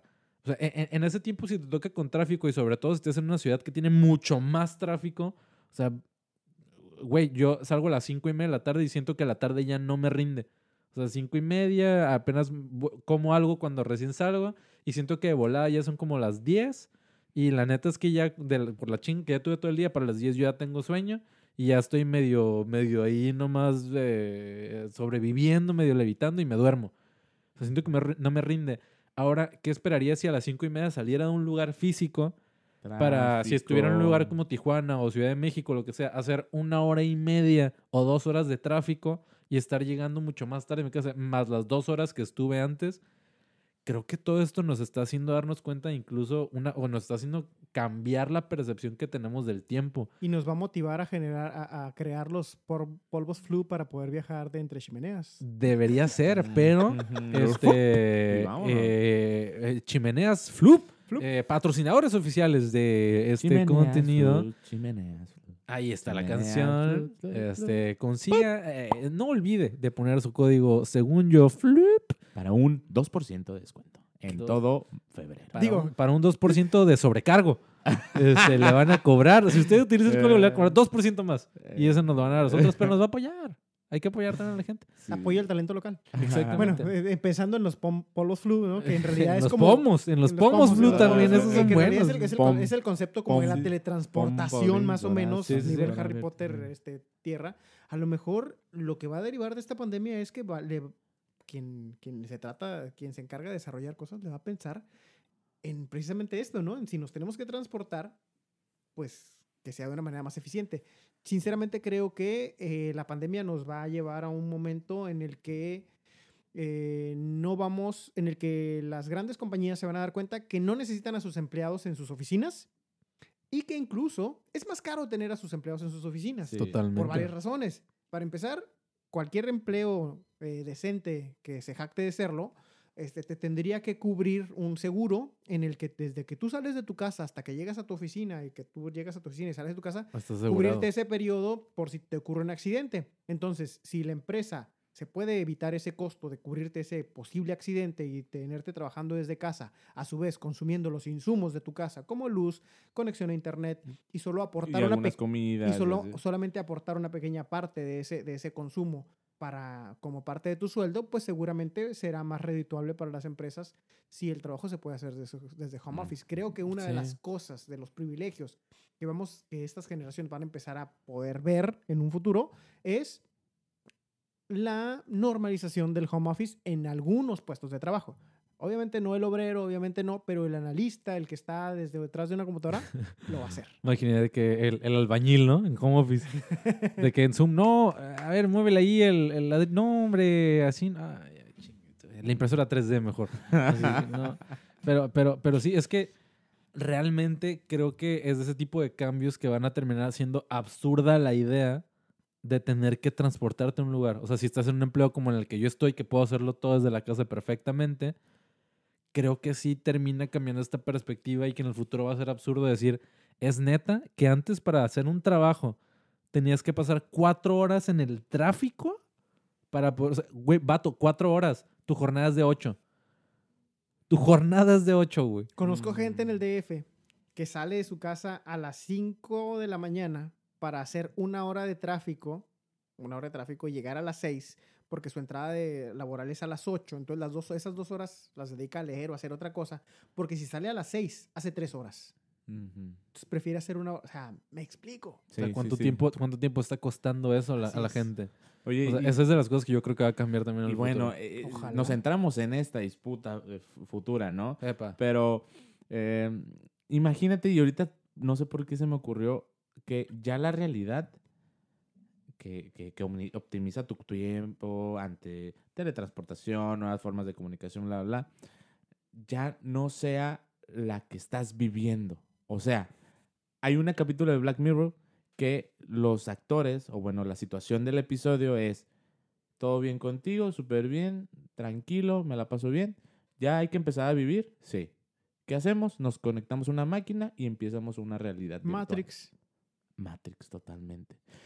Esta gente, ya sus ocupaciones, sus formas de vivir, su- sus distracciones, pues ya es una realidad que está capsulado en un artefacto, ¿sabes? Imagínate, vete más lejos.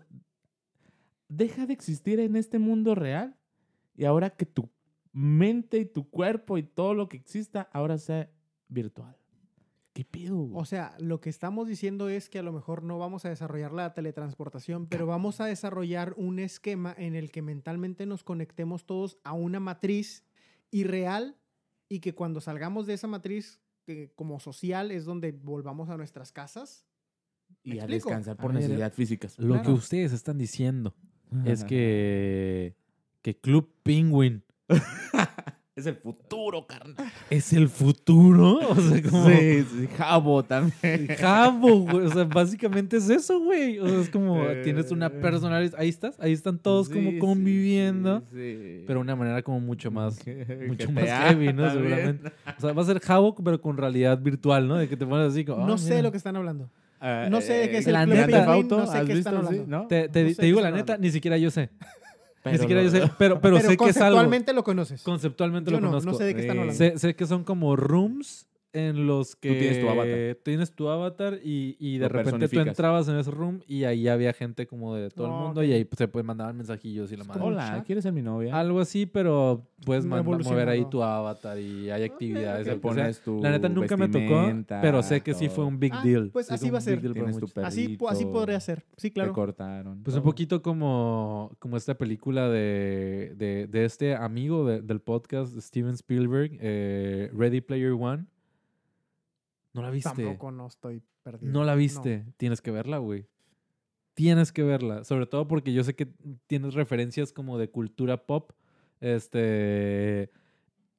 Y, y- y es- y esta película básicamente lo que hace es que todo mundo este, está conectado. Haz cuenta que todo mundo tuviéramos PlayStation. Pero PlayStation tiene como una realidad virtual. Y en esa realidad virtual tú tienes tu propio avatar.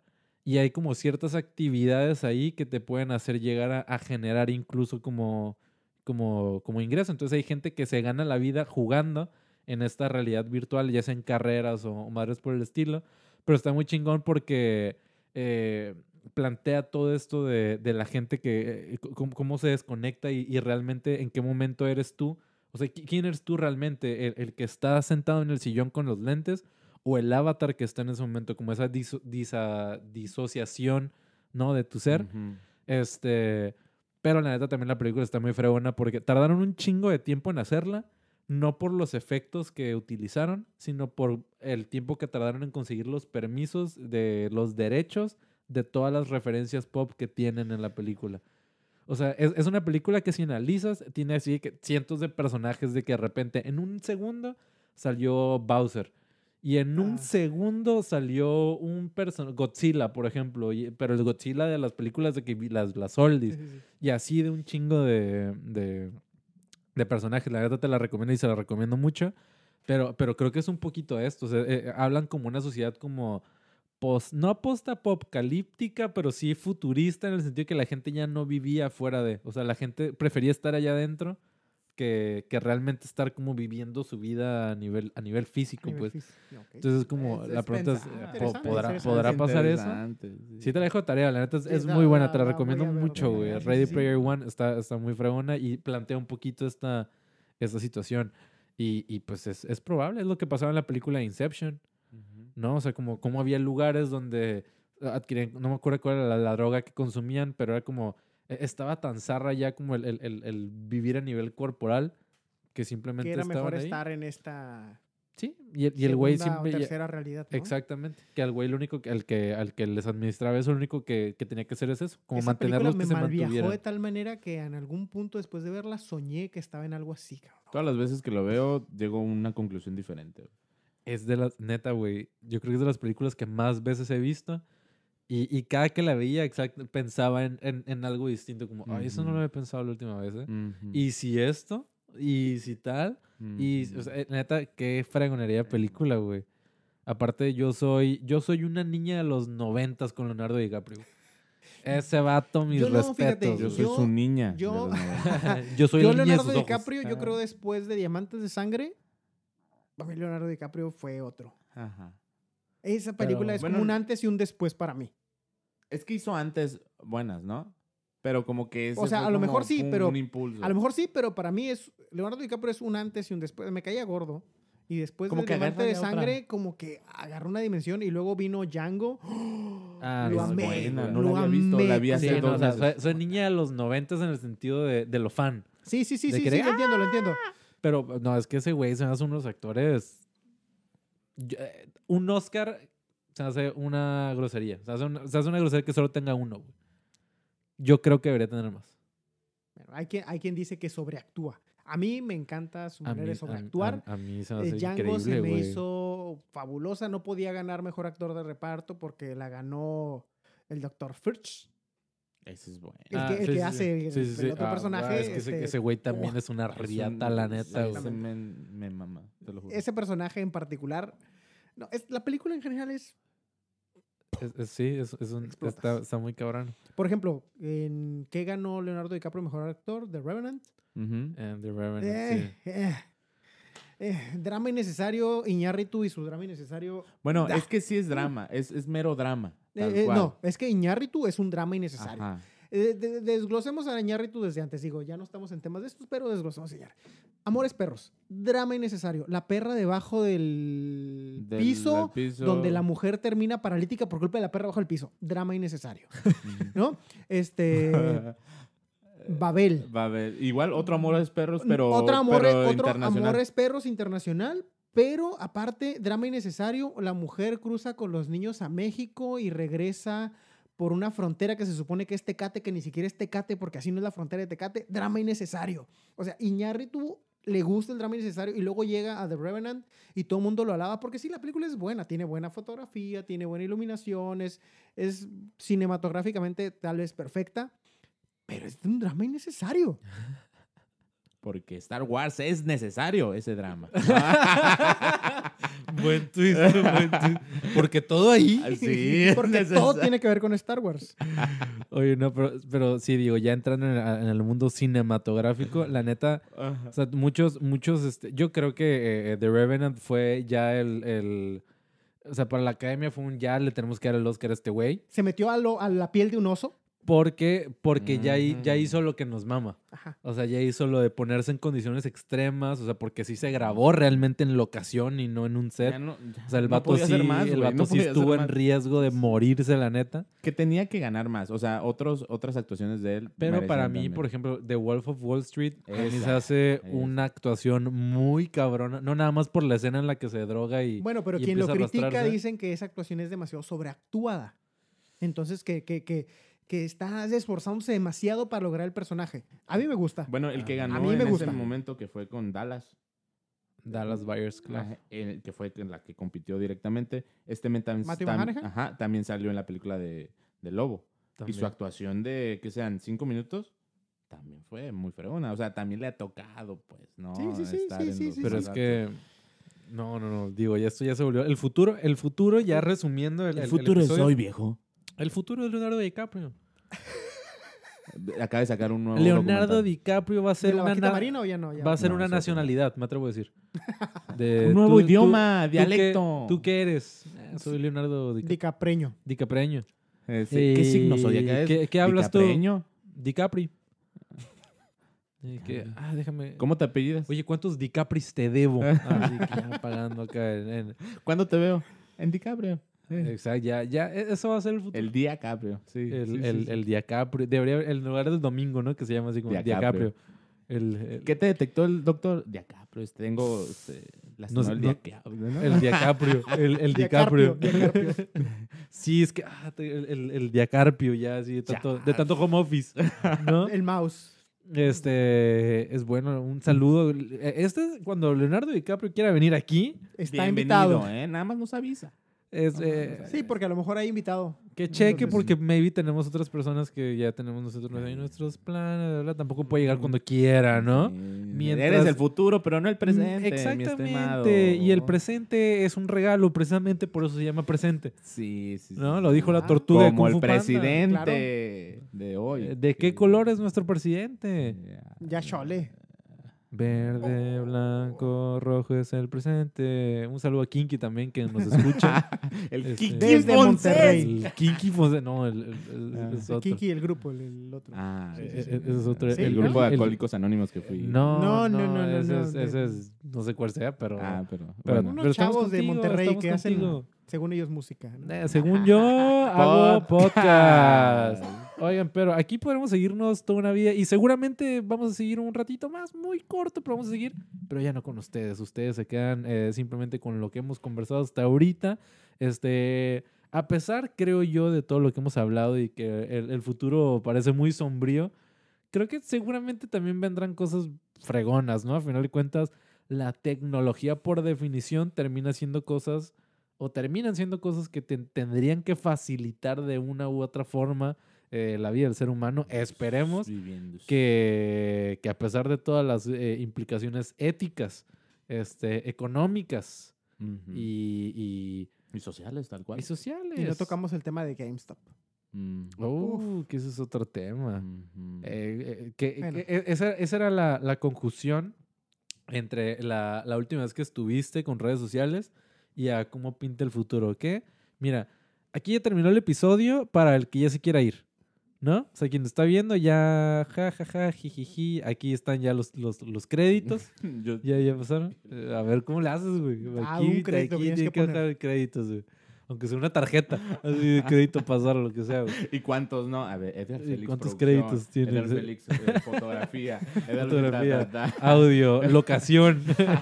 Actor, Producción. Este, ta, y Iván Vargas. y Edgar Víctor Félix como Edgar Félix, Iván Vargas como Iván Vargas, Víctor Olvera como Víctor Olvera, eh, una copa como la copa, eh, Todo eh, esto va a durar, ¿no? el- Patrocinio el, villano, el villano, así que una, una rodaja de pepinillo como, Ajá. como el, el villano. Ajá. Pero este GameStop. GameStop, ¿qué fue lo que ocurrió? Este, tengo entendido. Lo voy a explicar como lo explicaría un mortal para que tú nos puedas explicar como lo que realmente es, ¿no? Porque digo, yo, yo lo digo según lo, lo que escuché.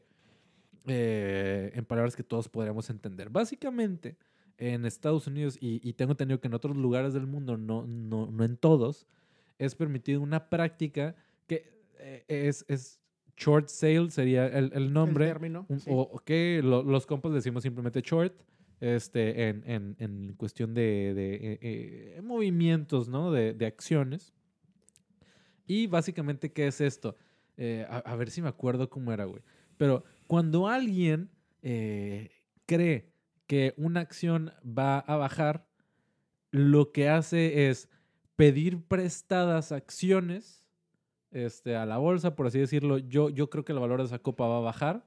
Este, oye, préstamela y en seis meses te la, te la pago. No, no, no. El short es de días. Es de días. Bueno, ok, bueno, por así, pues sí, es cierto. En, seis en- meses, en ¿cuántos tanto tiempo te lo... Son cinco días. Eh, meses son días, ¿eh? Los meses son días, ¿sí o no? el tiempo. Sí o no, Eh, hombre, el, el valor del tiempo. Pero en días, por ejemplo, préstame esta, esta copa, que yo sé que en dos días va a estar mucho más barata. Tú me dices, claro que sí.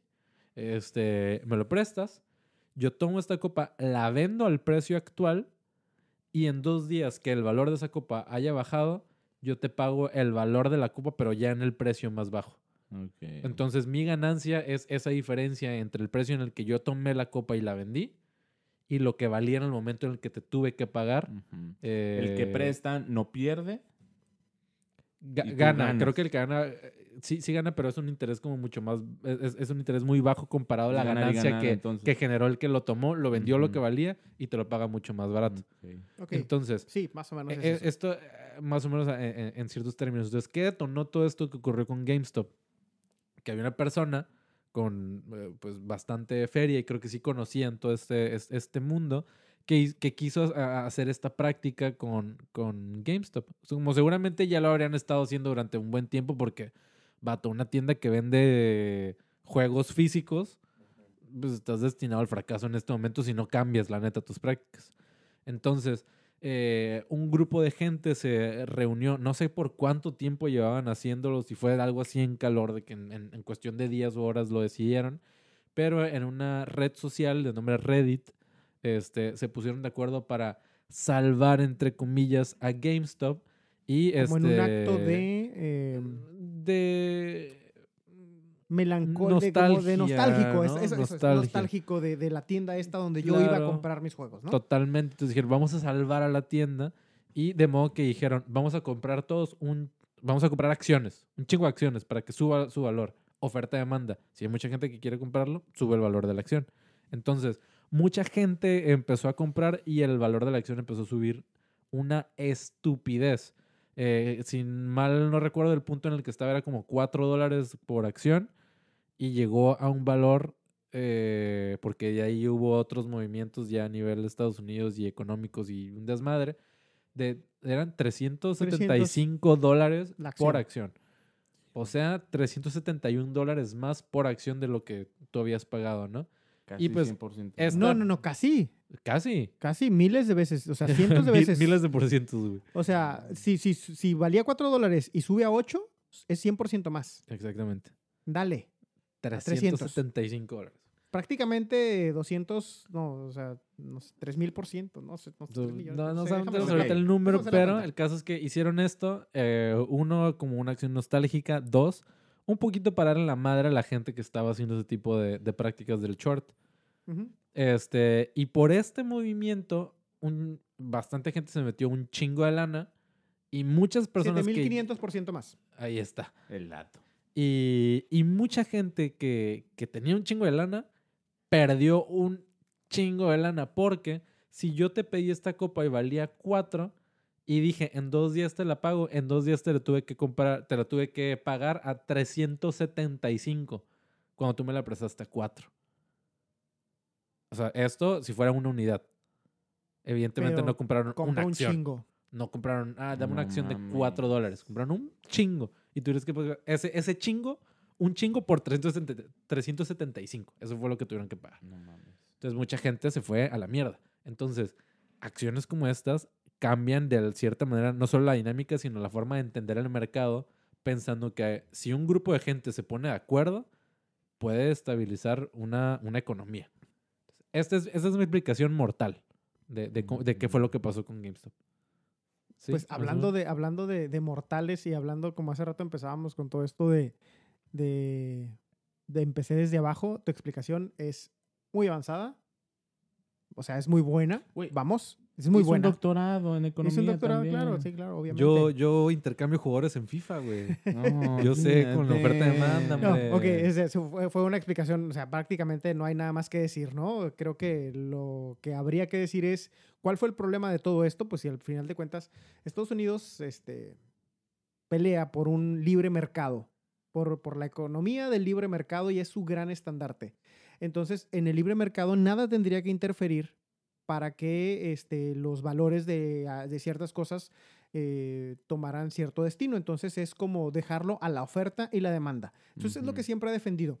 La escuela económica de Europa no es tan estricta como la de Estados Unidos y dice, no, yo creo que el, el Estado, el gobierno, tiene que entrar a poner ciertos límites porque de lo contrario esto sería un desmadre. Y Estados Unidos dice, no, no, no, el neoliberalismo es esto donde la oferta y la demanda es lo único que prima y lo único que rige. Y si la oferta dice que sube, pues la oferta dice que sube. El punto es de que mientras este, esta oferta y demanda te siga dando beneficios a ti como grande corporativo, pues la vas a defender. Pero cuando la oferta y la demanda te perjudica de la manera en la que te perjudicó. ¿Y, y dónde está el perjuicio en esto? ¿Dónde está el perjuicio en la oferta y la demanda? Cuando tú inviertes en la bolsa de manera normal, en, en valores que esperas que suban, hay dos tipos de, bueno, hay muchos tipos de inversiones, pero en estos tipos manejaremos dos. La inversión en la que tú compras una, una acción este, que está barata con la expectativa de que suba. Esa es, esa es la naturaleza de la bolsa de valores, pero se ha venido pervirtiendo y ha habido este tipo de inversiones este, buitres que le llaman, que en realidad estás esperando cómo una acción va a perder para que tú ganes. Aquí el límite es, si yo compro una acción en 4 dólares, lo más que yo puedo ganar, si esa acción sube en, un- en una, en una inversión normal, es de 4 hasta el infinito. Si la acción sube a 100, pues yo podría ganar de 4 a 100, de 4 a 200, de 4 a 300, de 4 a 1000 sin límite. Mi ganancia es ilimitada. Sin embargo, mi pérdida es limitada, es acotada a cero. Entonces, si yo compré la acción a 4, lo más que puedo perder son 4. Si yo compré mi acción a 50, lo más que puedo perder es 50. La acción está acotada a una pérdida eh, esperada y a un riesgo programado, digámoslo así. Cuando entras a un esquema de fondos buitres, la tortilla se invierte completamente porque al final de cuentas tú compras algo en 4 dólares y tu ganancia es eh, lo, que esa, lo que esa acción pierde. Entonces, si hoy la compraste a 4 y mañana la, la- la puedes vender a 2, ya ganaste ese diferencial de 2. Pero si esa acción sube, esa acción puede subir hasta el infinito. Los que hicieron, lo que hicieron los chavos de, de, de Red, Reddix, Reddit. Reddit y, y- y con, con GameStop fue eso, fue incrementar. Vieron este bug que había, este error en el sistema que había, alguien lo analizó y dijo, a ver, este, lo, que, lo que hacen estas empresas este, con, con capitales, este, hay otra palabra, aparte de buitre, que no recuerdo cuál es la palabra que, que se utiliza, que es lo que hicieron con, con empresas como, como Blackbuster, como Kodak, que son empresas que no se actualizaron y que su valor de mercado fue, ba- fue bajando, fue bajando, fue bajando, y, y- y hasta que la acción prácticamente se declara en quiebra, eh, bancarrota y se declara en ceros, este, ahí empiezan a buscar otra empresa que empiece a bajar, a bajar, a bajar, como va a ser en algún punto GameStop, porque no está diversificando su mercado a otro tipo de... Porque es solamente una empresa comercializadora de Distribución de, de distribución de videojuegos físicos, pero resulta que ahora las, las, las Ya grandes, las grandes empresas de, de creadoras de videojuegos ya no necesitan distribución física porque todo es digital. Entonces es una empresa que viene, que tiene toda la tendencia para, para romperse, pero, pero hay una añoranza nostálgica de un grupo de personas que crecieron comprándole juegos a esta, a esta, a esta tienda que se pudieron organizar y analizaron esta situación que estaban pasando con los fondos, con los fondos buitres. Entonces, el, el problema del fondo buitre es que tu pérdida puede ser ilimitada, puede ser infinita, pero tu ganancia es acotada. Lo que pasa es que en una, en una empresa que va con serias tendencias a la baja, pues tu ganancia prácticamente es garantizada. ¿Sabes cómo? Sí. Tienes un 90% de posibilidades de ganar y un 10% de posibilidades de perder.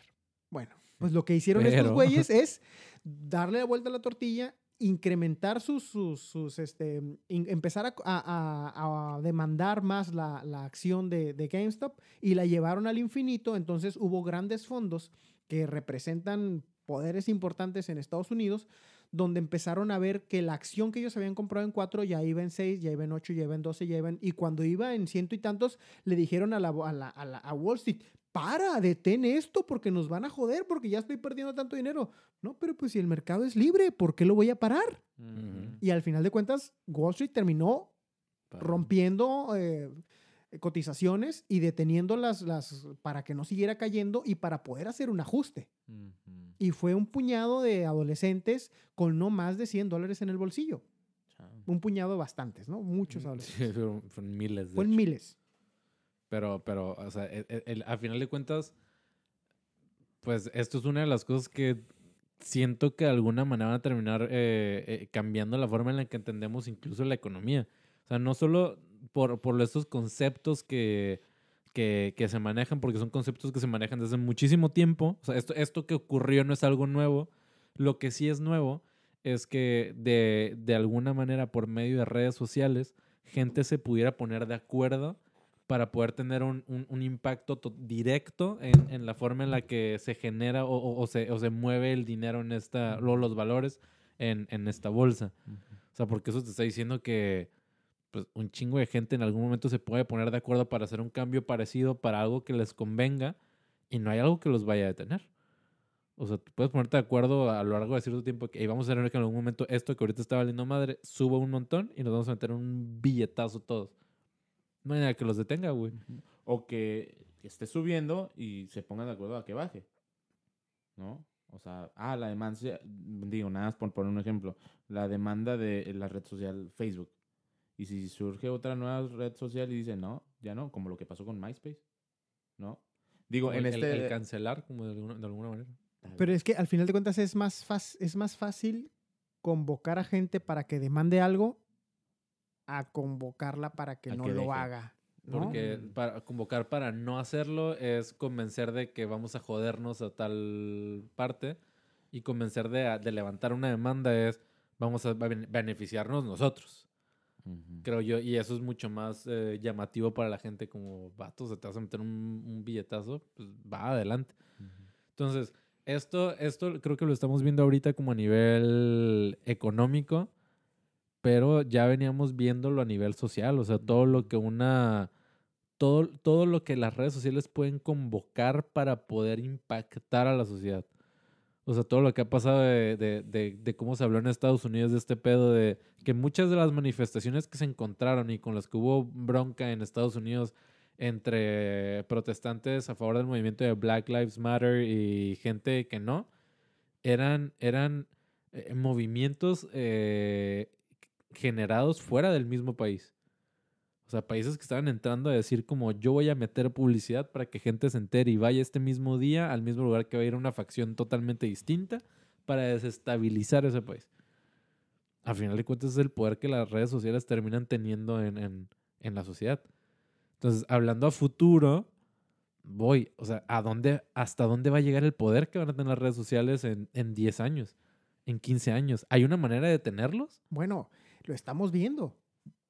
El, el- el- el periodo de Trump fue un periodo fuertemente influenciado por las redes sociales. Para empezar, gran parte de la victoria de Trump hace cuatro años se le atribuye a la influencia de las redes sociales y al movimiento que se hizo detrás, tras bambalinas en redes sociales. Y al final, lo que ocurre también con su, con el, con la toma del Capitolio y todo esto, lo que hacen las redes sociales a Trump es también imponer un esquema o una ideología, ¿no? Donde, donde la red social controla qué puedes decir y qué no. Twitter le dijo a Trump, lo que tú estás diciendo es mentira y no lo voy a publicar en mi red social y lo, y lo censuro. Al Es súper delicado, Es súper delicado el poder que está pudiendo lograr las redes sociales al grado de censurar una libertad de expresión por considerarla que no es verídica. ¿Quién nos dice que quien censura en Twitter tiene la calidad moral para definir si eso es verdad o no? ¿Y tienen la obligación? O sea, ¿tienen la obligación de, de, de de trabajar o de manejarse bajo un estándar moral? Yo digo que ya debería ser, eh, como es una vía de comunicación ya global, tiene que ser como las calles, güey. Tiene que ser un patrimonio que, no privatizado. ¿Y qué pasa cuando hay un retén? ¿Es ilegal? Mm, Ah, es lo mismo. Hubo un retén en la vía de comunicación y dijo, esto no es real, entonces lo voy a sacar. Pero no era una vía de comunicación pública. Claro que lo es. No, no, Bueno, no al es pública, es privada. Es, es privada. ajá. Pero quien, quien hace, quien, quien, quien le da credibilidad a esa red es el público que en ella está. ¿Sí? No es quien la dirige. Porque si desde un inicio Twitter hubiera puesto am, filtros muy estrictos y hubiera dicho, no, aquí no se pueden decir ciertas cosas y todo lo voy a censurar, pues entonces nadie entraría a esa red, a esa red porque dirían, esa red me está censurando. Ajá. Pero como Twitter en particular, mucho más que, que Facebook y que, y que Instagram, en Twitter puedes publicar prácticamente cualquier tipo Sí, de sí, sí. contenido sin filtro Sí, hay no hay- pornografía, sí, sí, hay sí, cosas hay de gore, todo. hay de todo. hay de sí, sí. todo. En Twitter hay de todo y no Qué- te qué lo, y no te lo ¿no? censura. El- el- Facebook e Instagram sí te lo Pero qué censuran. curioso que es el lugar donde menos censura hay de contenido y en el que más pueden censurar a una persona. Es que ese es, el, ese es el tema, el poder al que han llegado las redes sociales para decidir a quién sí censurar y a quién no censurar. ¿Sabes qué? Trump hoy ya no está aportando a mis, a, mis, a mis beneficios o a mis ideales, entonces tengo la capacidad y tengo la credibilidad para censurarlo y no quiero que su, que su expresión aparezca en mi red social. El pedo es que sí, sí da mucho miedo esa cantidad de poder, pero yo creo que están totalmente en su derecho. O sea, yo creo que creo que realmente por fuera no podemos opinar en la manera en la que ellos manejan las cosas, porque al final de cuentas no es un bien público. O sea, si, si Twitter fuera un gobierno y todo... ¿Qué y- entiendes por bien público?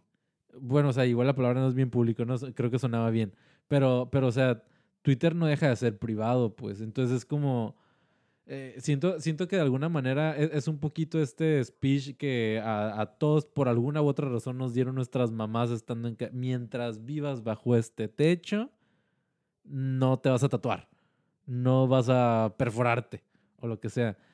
Y entendemos, pues es que pues estoy bajo sus reglas, pues. No te gusta, salte, re- paga tu casa, pagas bla, bla, bla, y haces lo que quieras en Entonces ese momento. estamos diciendo que tendríamos que llegar a un grado en el que tengamos redes sociales democratizadas de manera eh, Sí, porque ya global, donde nadie, donde, donde la, el general, la, la- la comunidad sea la que decida lo que sí y lo que no, porque al final de cuentas Twitter es privado. Pues, eh, pues de entrada no sé, no me he puesto a pensar sí, pero no sé si debemos tener. O sea, no sé si, si estar en una red social sea un derecho. O sea, creo que, creo que es un derecho expresarme. Lo que pasa es que al final de cuentas, quien le da la dimensión a la red social es la comunidad. No es, Sí. no, la red social no tiene legitimidad por sí sola. Si la red social se em- em- hubiera, es que la red social eh, se puso muy, ah, se puso más papista que el Papa, porque al final de cuentas, si todos estaban en esa red social, era por eso, precisamente por esa libertad. Entonces, de repente, digo, cambio mis, mis, mis paradigmas y cambio toda mi estrategia y digo, no, no, no, ya a partir de hoy yo voy a decidir qué sí se publica y qué no se publica. Entonces, ya no es la red social en la que yo quiero participar, Y todos tienen el derecho de salirse. Pero somos demasiados para podernos salir, ¿verdad? Pues, ¿Y a dónde nos vamos? Pues es que seguramente habrá, Porque a- a- hay espacios, pues, Facebook pero me... que, que censura es a lo que voy con este ejemplo de, de la mamá y que si mientras vivas bajo este techo. O sea, estás en todo tu derecho de decir, me, me, me salgo de la casa y, este, y voy y, y- y- y rento o- o compro mi casa o lo que sea. Ya que tú puedas hacerlo y, y- y- y- tengas las ganas y la capacidad de hacerlo, eso ya es otra historia. Pero, pero en ese momento es eso, o sea, est- estás bajo, bajo reglas que la neta es que no te pertenecen. Ya si dijeras que Twitter es, es, pertenece al, al- al gobierno, al cual de cierta manera todos estamos aportando por medio de la participación con, con el- pagando impuestos o lo que tú quieras, ahí sí. O sea, ahí, ahí sí, eh, yo diría, pues ahí sí, no mames, pues que respeten lo que la gente está diciendo, porque de alguna manera yo estoy aportando para que las calles no tengan baches. Ah, pero es que sí tienen, ti- tienen baches. Ey, ey, yo, yo estoy aportando y esto me pertenece de tal manera que esto no debería tenerlo. Las cosas no deberían ser así. Pero yo no puedo llegar a, a Walmart a decirle, oye, ¿qué pedo con tu pasillo? Tiene un, un- tiene un bache, el pasillo de 7, ¿no? Donde están los, eh, el papel de baño. Yo, o sea, sí, sí podría tal vez como cliente pedir que lo arreglaran, pero no es la obligación de ellos cumplir mi capricho acerca de su tienda, porque es su tienda. Y está en mí, en, en, en mí el decir, pues ya no voy aquí, ahora voy acá. Pero es que no hay acá. Ah, bueno, pues eso ya no es bronca de, de- la empresa. Y está bien, pues, pues tal vez no. Ojalá, debería haber una competencia, pero no es bronca de la, de la empresa como tal, creo. Pienso, ¿e- ese- ¿esto es bueno? No. Creo que sea positivo tampoco. Me da miedo totalmente. Pero no creo que tengan la obligación de. Buenísima analogía. No, no, no la había visto desde esa manera. Sin embargo, creo que a lo mejor eh, soy de esos de los que en los que tenía la esperanza de que las redes sociales como son un... ah, como son el lugar donde, donde convergen las opiniones de distintas personas y al final de cuentas quien valida la red social es la misma comunidad, hubiera pensado que la red social tendría que primar los, los, ah, los intereses de la colectividad y no los personales. Entonces, Sí. entonces si, si yo si yo pienso que una red social eh, pública como, o, lo que yo considero una red pública como podría ser eh, Twitter, que al final de cuentas es una empresa privada, donde tenía, donde tenía la libertad de expresarme y de no, ser y de no tener el problema de ser censurado, era, era la manera más democrática de darle un foro o, un- o una palestra para que todos vieran lo que estoy haciendo o lo que estoy diciendo hacia los demás sin, sin esta posibilidad.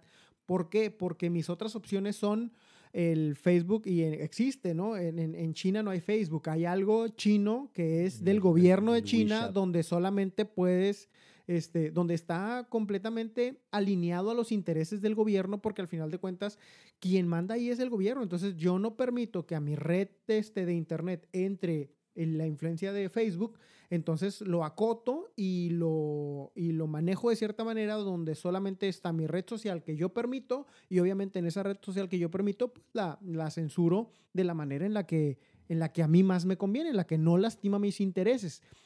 Porque yo veo, yo ya lo veo, si a alguien se le ocurre la genial idea de que los gobiernos instauren sus redes sociales, pues las, las, la instauración de redes sociales de un gobierno va a ser propaganda partidista interna. Seguramente. No va, no va, Como no va China tiene el suyo. como China. Claro, exactamente. No va a haber. Que ojo, este gobierno ya incluso lo propuso, ¿eh? Sí, el, el, el Facebook Camlo, el algo así. Eh, el Face. que, mira, mira, yo El un saludo al, Face. al gobierno actual. Señor. Pero, pero es que sí, o sea, en, en cuestión de, del ideal, o sea, sí ese fue el génesis de la red social, pero antes que una red social es una, Es una empresa privada. empresa. Sí, pues, Y, y- y la empresa se, se- se trabaja por, por, por lo que le, por lo que le conviene y creo que aunque no nos convenga, no podemos, o sea, no hay mayor poder sobre, o sea, el poder que tenemos es algo así como, como en, en cuanto a la democracia, el, el poder es el voto. O sea, no quiero que sea así, me salgo. Digo, donde sí hay realmente una democracia, ¿no? Pero eh, yo no estoy de acuerdo con lo que está pasando con Twitter. Quiero que cambie, pues entonces ya no estoy en Twitter. Y, y si igual que yo piensan X cantidad de, de personas, Twitter, ah, porque, porque es un negocio, no porque sea un buen pedo, van a cambiar. O van a tener que cambiar eh, ya sea los políticos o la forma en la que se maneja y demás. Eh, sé que tal vez manejarlo como una democracia no sea lo- el ejemplo mejor porque... porque es ya pregunta. estamos, estamos donde estamos. Real, ¿no? realmente hay democracia. Existe la Es que democracia. ¿Qué es la democracia? La democracia ante una, ante una población donde no todos tienen la misma, el mismo nivel educativo ya no es democracia. De hecho, pues es muy poco probable que existe tal cual eh, la democracia. Por lo se tanto, no existe. Ujú. Es, un- es un, la figura. Es a una utopía. Utopía. Es una sí, utopía. Por supuesto. Pero yo no veo tanto como empresa privada o pública. El, bueno, lo es, las redes sociales, ¿no? Pero yo siento que se, eh, gente o mentes muy brillantes agarraron eh, esta productividad de nuestros tiempos para monetizar de algo necesario que se está haciendo, ¿sí? Yo sí lo veo y sigo con la idea de hace rato de que Twitter es, es tu vía de comunicación, como ¿Pero es lo es necesario? Mm, se las redes sociales, no solo Twitter, las redes sociales son necesarias. Con nuestra tecnología de hoy, sí, se A está ver. volviendo necesario. Como fue las cartas en algún momento, cómo fueron la radio en algún momento, cómo es eh, las calles en, en- en- en, pues, en nuestra actualidad. Es, que algo con, que es que con eso es con lo que yo tengo pedo, güey. Yo no, no creo que, o sea, sí es muy benéfico. No es necesario. bueno. Hay cosas necesarias a las que nos hemos acostumbrado a no tener acceso y eso sí es una mamada y nadie está Como la salud. Como la salud. O sea, es una Como la mamada. educación, Güey, cual. vato, el agua. el agua. O sea, sí, Ese hay, es hay- la luz. es- eso es un derecho humano, güey. Y hay gente que está en las calles y, y tiene que pagar para acceder a poder tomar agua. O sea, el gobierno no está, no está dando agua a la gente que está en la calle. O sea, y y eso, eso sí debería ser una obligación. Un bien universal. E-. Eso deberíamos tenerlo. Y no hay gente diciendo nada. Ujú. Que, que sí, afortunadamente de alguna u otra manera el agua e- es, es accesible a nivel económico, pero tienes que pagar. O sea, porque sí, un garrafón Que te realmente sale... estás pagando, se supone, el servicio. Sí, o sea, la, un- la sí, por ejemplo, vialidad porque un garrafón de, llenar un garrafón de agua te salen 16 pesos, güey. Que podría no ser mucho, pero hay gente que no tiene eso. O sea, y de- deberías, eso sí, deberías crear el acceso para que gente pueda, que, que nadie se muera de hambre ni de sed en, en tu país. E- Eso sí, para mí es una necesidad. El que tú puedas hablar y decir que, ah, que culero estuvo el show del Super Bowl en Twitter, no, pues, no creo que sea una necesidad, pues. Es un una- privilegio. es un privilegio totalmente, güey. Y como privilegio tienes todo el derecho y, y- y la libertad de decir, quiero tomarlo o no. Bueno, es que nosotros lo estamos viendo como privilegio. No necesariamente tiene que ser privilegio. Yo sí soy de la idea de que eso tiene, simplemente es mudarnos a las nuevas tecnologías. Y lo que está gacho es que ante esto, que no necesariamente tiene que ser privilegio, que, siganlo, que lo sigamos tomando como privilegio. O sea, la idea es, esto tiene que ser como la calle, pa- tu tránsito, las redes sociales, porque es la nueva vía de comunicación. Entonces, lo que sí haga hecho es que siga siendo producto de las grandes empresas para monetizar o, o para mover masas, ¿sabes? Yo sí lo veo algo así, como que ya, no, ya debería de ser, no necesario para vivir, o sea, algo vital, pero sí como fuera del agua, la luz, lo que tienes en tu casa, bueno, tienes tu wifi, tienes tu tele, tienes tu cama. Ah, bueno, también. Y es tu foro para expresarte. Sí. Y, y yo creo que para ese nivel de necesidad es, deber- debería estar. O, o está, surgió. Pero ya, o sea, que no solamente sea para el movimiento de las masas en el momento, pues. Que sí sea más público, que sea así para, de acuerdo a lo que tú quieras hacer. O sea, que no te afecte. Bueno, pero en, las reglas, es- desde un inicio las, las redes sociales tuvieron reglas, ¿no? Y, y, por ejemplo... eh, Y las reglas se van modificando conforme se van Sí, eh, claro. plasmando las, las, pro- los las problemáticas. Así son las leyes también. Ajá, sí, Por sí, eso lo dices de esa manera. El abogado. Sí, claro, exactamente, al final todo, ¿eh? cuenta. Ajá. Entonces, entonces eh, en, la, en la censura esta, digo, no es que esté a favor de Trump, so- solamente estoy a favor de la libertad de expresión, pero por otra parte, la el otro discurso es, bueno, es que están lanzando mensajes de odio y los mensajes de odio siempre fueron censurados en Twitter, nada más que ahora lo estamos viendo en un personaje que se nos hace muy extraño que esté censurando, más que extraño que esté censurando, creo que es el, el, el, el- el impacto en el que nos hemos dado cuenta el poder que le hemos dado a las redes sociales. Tienen un poder impresionante, tan grande que pueden censurar al presidente de Estados Unidos. Entonces, ese es un poder muy peligroso en cualquier nivel. Sí. Y nadie debería de ser poseedor, nadie debería de ser poseedor de un poder tan... Ajá, es como un patrimonio, patrimonio, ¿no? De la humanidad, ¿no? O sea, Debería tampoco ser- no como arte, pero sí como, como vía en la cual puedas expresarte. Que digo, eh, que, que bueno, creo que esa es la, la pregunta realmente, ¿no? ¿Cómo solucionas ese tipo de problema? Porque creo que como, vu- vuelvo, creo que como empresa tal vez no podría ser obligado a, o sea, es, es, es tu espacio, o sea, es como, No, es que el ejemplo de Walmart es brillante. pues sí, o sea, es, es- es que es lo, es lo mismo que nos dijeran como, sé que en algunos lugares eh, protegidos eh, en cuanto a, a- al- a- como patrimonios, sí, sí tienes que cuidar, por ejemplo, cómo, cómo se ve tu casa, ¿no? Ujú. O cómo se ve por fuera, de que hey, tienes que mantener, esas son las reglas, ¿no? Pero es lo mismo, tienes La la, libertad, si no te gusta, no, no compres esta propiedad, ¿no? Vete a- Pero, pero sería lo mismo que alguien, que el gobierno me dijera en este momento que yo no puedo pintar mi cuarto de este color. Es mi cuarto. ¿Quieres estar aquí? Adelante. Ese es el color de la pared. ¿No? Entonces, en ese sentido sí, pero este, ciertamente habría que ver, e- eso sí lo creo, el gobierno sí tiene que ver como qué, tanta, qué tanto poder están teniendo ciertas redes y de alguna u otra manera a Estados Unidos le toca mm, poner ciertos precedentes en ese sentido que poco a poco lo han ido haciendo conforme el mismo gobierno ha ido entendiendo como realmente el alcance que tiene, ¿no? Porque, por ejemplo, ahorita de lo último que hay es que, que esto pasó hace una o dos semanas, el hecho de que parece que Estados Unidos está empujando el que obligue a Facebook a vender Instagram. Ah, sí, bueno, Para- pero esa es una, una- esa es una ¿no? cuestión de preponderancia económica, sí. En, en cuanto a lo económico, pero es que eso también tiene un impacto en cuanto a la cantidad o el alcance, el, el- el alcance que tienes en cuanto a, a la gente a la que estás llegando y, y lo que tú estás compartiendo en cuanto a ideología.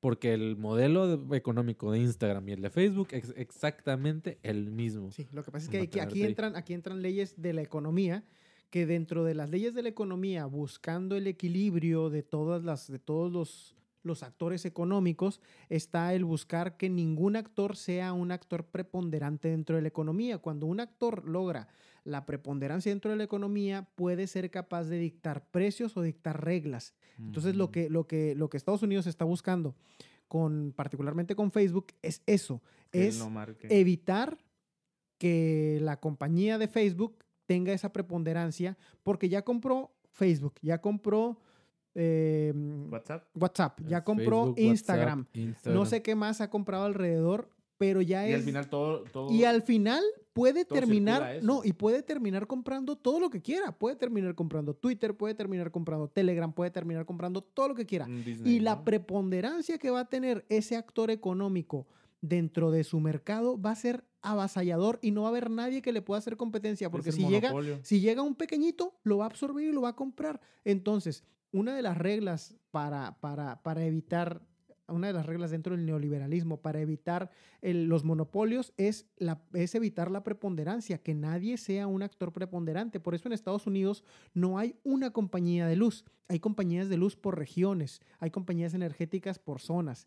No es como en México, pues que en México todavía tenemos esta lastre de Pemex y de CFE donde nos aferramos. Apenas con césped, ¿no?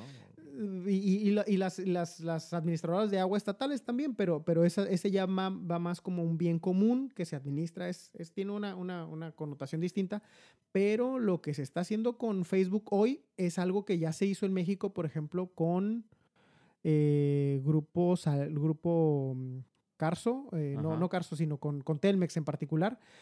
Telmex y, y Telcel tenía, tienen la, pues tienen toda la red de co- Telecomunicaciones. telecomunicaciones a nivel nacional instalada. Entonces, lo que hizo la, la COFESE, la de competencia económica, fue decirle, ¿sabes qué?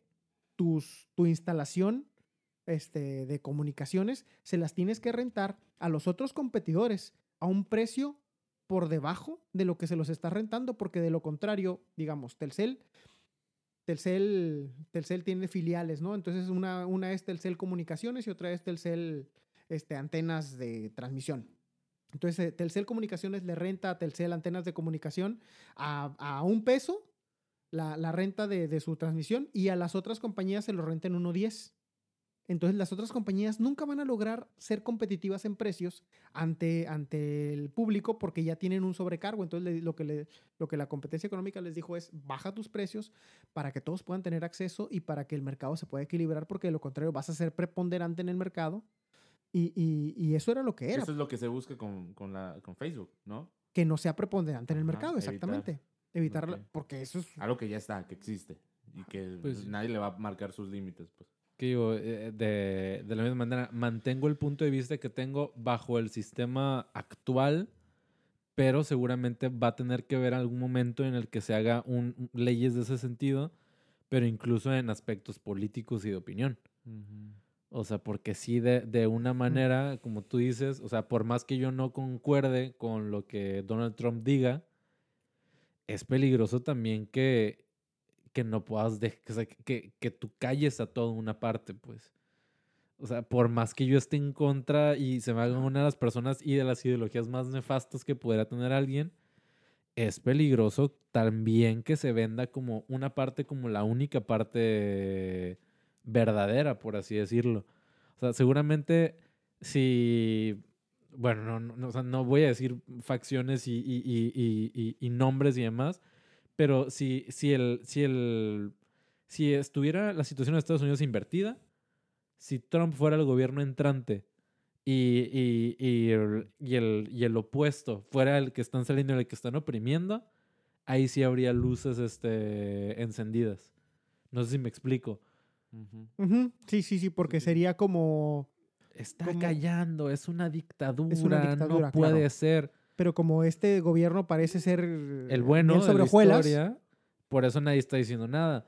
Pero no sabemos no lo si sabemos, lo es. claro. O sea, entonces, eh, creo que, de- a- a- aunque no está a favor de nada lo que dijo, creo que tiene un cierto riesgo, eso sí, eso entonces Inclinarte nada más a un favor, ¿no? Claro, o sea, y, y- y eso lo creo totalmente. Creo que si tú estás a favor de una posición o de una idea filosófica, de una lo que quieras, yo creo que, lo mejor que puedes hacer es darle oportunidad a la otra parte de que te convenza. O sea, escuchar a la otra parte, a la persona o a la ideología que es opuesta a la tuya, porque creo que esa es la que termina reforzando ya sea el lugar en el que estás o terminando de llegar a un acuerdo con esa idea o un Mm. híbrido que vaya tomando lo mejor de cada una de las partes, ¿no? Entonces, este, creo que aquí si, si callas una de las partes, entonces, pues no hay realmente una oportunidad de poder entender por qué este güey está mal. O sea, si yo lo es. callo, yo ya no tengo oportunidad de entender su forma de, de pensar las cosas y entender por qué piensa como piensa y por qué esa forma en la que está pensando está mal. Güey, y si te fijas, esto que estamos analizando, que es un futuro ya, o sea, que está pasando, que de hecho es nuestro presente, no sé si lo hayas una similitud con tantas películas de futuros próximos que pasan, por ejemplo, los Juegos del Hambre, por ejemplo, este, ¿sabes? O sea, como esta parte de sale la nación eh, que libera al pueblo oprimido por lo que siempre ha marcado como el bueno, y así toda la masa, eh, pues, se adjudica esta razón y calla a, a la otra parte, ¿no? O sea, como que nada más hay un bando.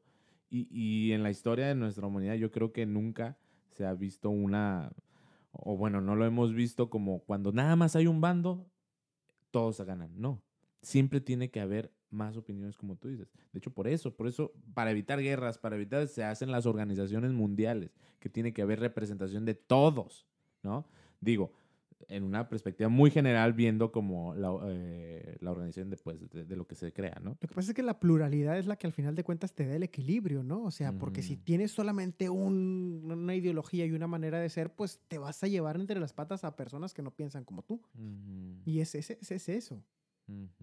Que ahora la- las organizaciones mundiales no impulsan una agenda particular, la- pero bueno, Una o dos por ya, ahí. ya se pone este Me todavía un más-. Yo vi un tweet, ¿no? yo vi un tweet sobre eso. Yo lo vi en un, en un Twitter. En un Twitter dije yo En un, en un Es Twitter que está ahí publicado. TikToks. Pero ah, amigos, yo creo que ya eh, oficialmente es otro ahora sí. episodio, ¿no? Este es el episodio más largo que, que hemos grabado, Ah. pero es que aquí... ah, ¿te crees que es Coto? Va. Pero el caso es que aquí eh, nos podremos ir horas y horas y horas y este... Y la verdad es que cuando hablamos con Víctor nos, nos podemos seguir y, se platica muy a gusto. Espero que si hay alguien que ha llegado hasta este punto, En una sola emisión. en un, así, en, en- de una, Ah, de jalón, que, este, díganos, Edgar, díganos de, es- oye, yo Lo me logré. aventé todo y te vamos a invitar una cheve, carnal. De que es, es- junio, ya acabé mi- tu episodio, el 35. Ya este Twitter gobierna el mundo en ese momento, sí, ¿no? sí. Este, manches, ¿cómo adivinaron, ya la manera hacer el Dogecoin, así que ya muchos cambiaron en ese ¿cómo es momento. venezolano, ya. De, de alguna manera, Ya- Venezuela es potencia mundial. ¿Quién sabe cómo lo hicieron, güey? Nos vendieron gas natural. Porque en vacuna México es hace falta en este momento en el norte del país. Ay, no, está muy caro, me da ansiedad, dijeron. Y Mm. nada, mejor que se queden en los hospitales sin energía. Este, pero bueno, aquí andamos. Eh, gracias, gracias, Víctor, por acompañarnos de nuevo. Eh, gracias, gracias a, a- a nuestro a- al becario, este, al, al mixólogo, este, que, que pronto podrán ver. Joven, me- Este, me rellena. ¿Ahorita? Ahorita, ya que terminamos de la, la- la grabación. Este, y con eso terminamos. Terminamos una, una emisión más de, de este, el, podcast favorito de los eh, economistas. del futuro.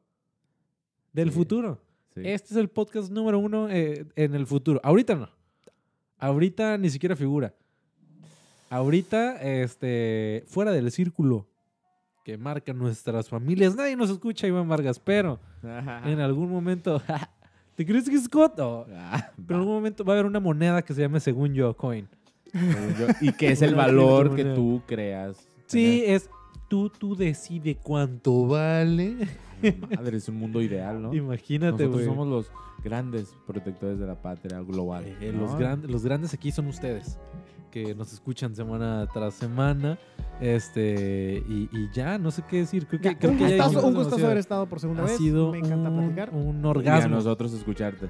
Escucharte de verdad. Ay, Y, y debatir, y Ay, debatir, ¿eh? Porque es como amigo. tan, pum, y, y yo creo que no, yo creo que sí, y cachetadas de verdad. Me gusta, me gusta cuando, cuando compartimos opiniones. Por supuesto no va a ser la última vez que queremos que estés con nosotros. Entonces, pues, Ojalá no. si te gustan estos temas, apóyalos, dale like, dale, Dale, dale like. ¿eh? síguenos y, y apoya estas tendencias sociales para que eh, un caballero como Víctor este, siga con nosotros. Sí, y por supuesto esta sí, pareja sí. dinámica que Ay. de repente nos acompaña, pues le echemos más ganas, ¿no? Sí, hombre, este, como te dije, soy Godín en este momento. Si puedo vivir de esto, uy, Imagínate gastar tus ocho horas de, de tu horario laboral en esto. Creando contenido. Creadores de contenido. el mundo sería mejor. Twitter no censuraría nuevo, a nadie. Es nuevo esto. Hasta Trump sería más empático, seguramente. Muchas cosas cambiarían. Lo Este, pero imagínate un día. mientras, imagínate a Donald Trump aquí en algún momento. Pero mientras eso ocurre, este, gracias por escucharnos. De, de- si no nos sigues y estás en YouTube, dale ahí suscribirse, por favor, dale like al video. Y este, si estás en Spotify, también por ahí está la opción de seguir al podcast para que te enteres cuando subimos un episodio nuevo. Te lo agradeceríamos enormemente. Síguenos en nuestras redes sociales: eh, Facebook, Instagram, Twitter ya no lo usamos, TikTok, Pero ahí está. eh, OnlyFans. Reddit. Este, estamos en Reddit también Rappi publicando también. eh, conspiraciones. Este, síguenos, eh, utiliza nuestro código en Rappi. También, según yo, sacar. Hungry, debemos sacar nuestro propio código. Eh, gracias por vernos, escucharnos, seguirnos y nos escuchamos, vemos y seguimos en una próxima semana con una nueva emisión de Según Yo Podcast. Eh, gracias, Víctor. Gracias, Iván. Gracias a La vida, al universo. Fuego. y bye.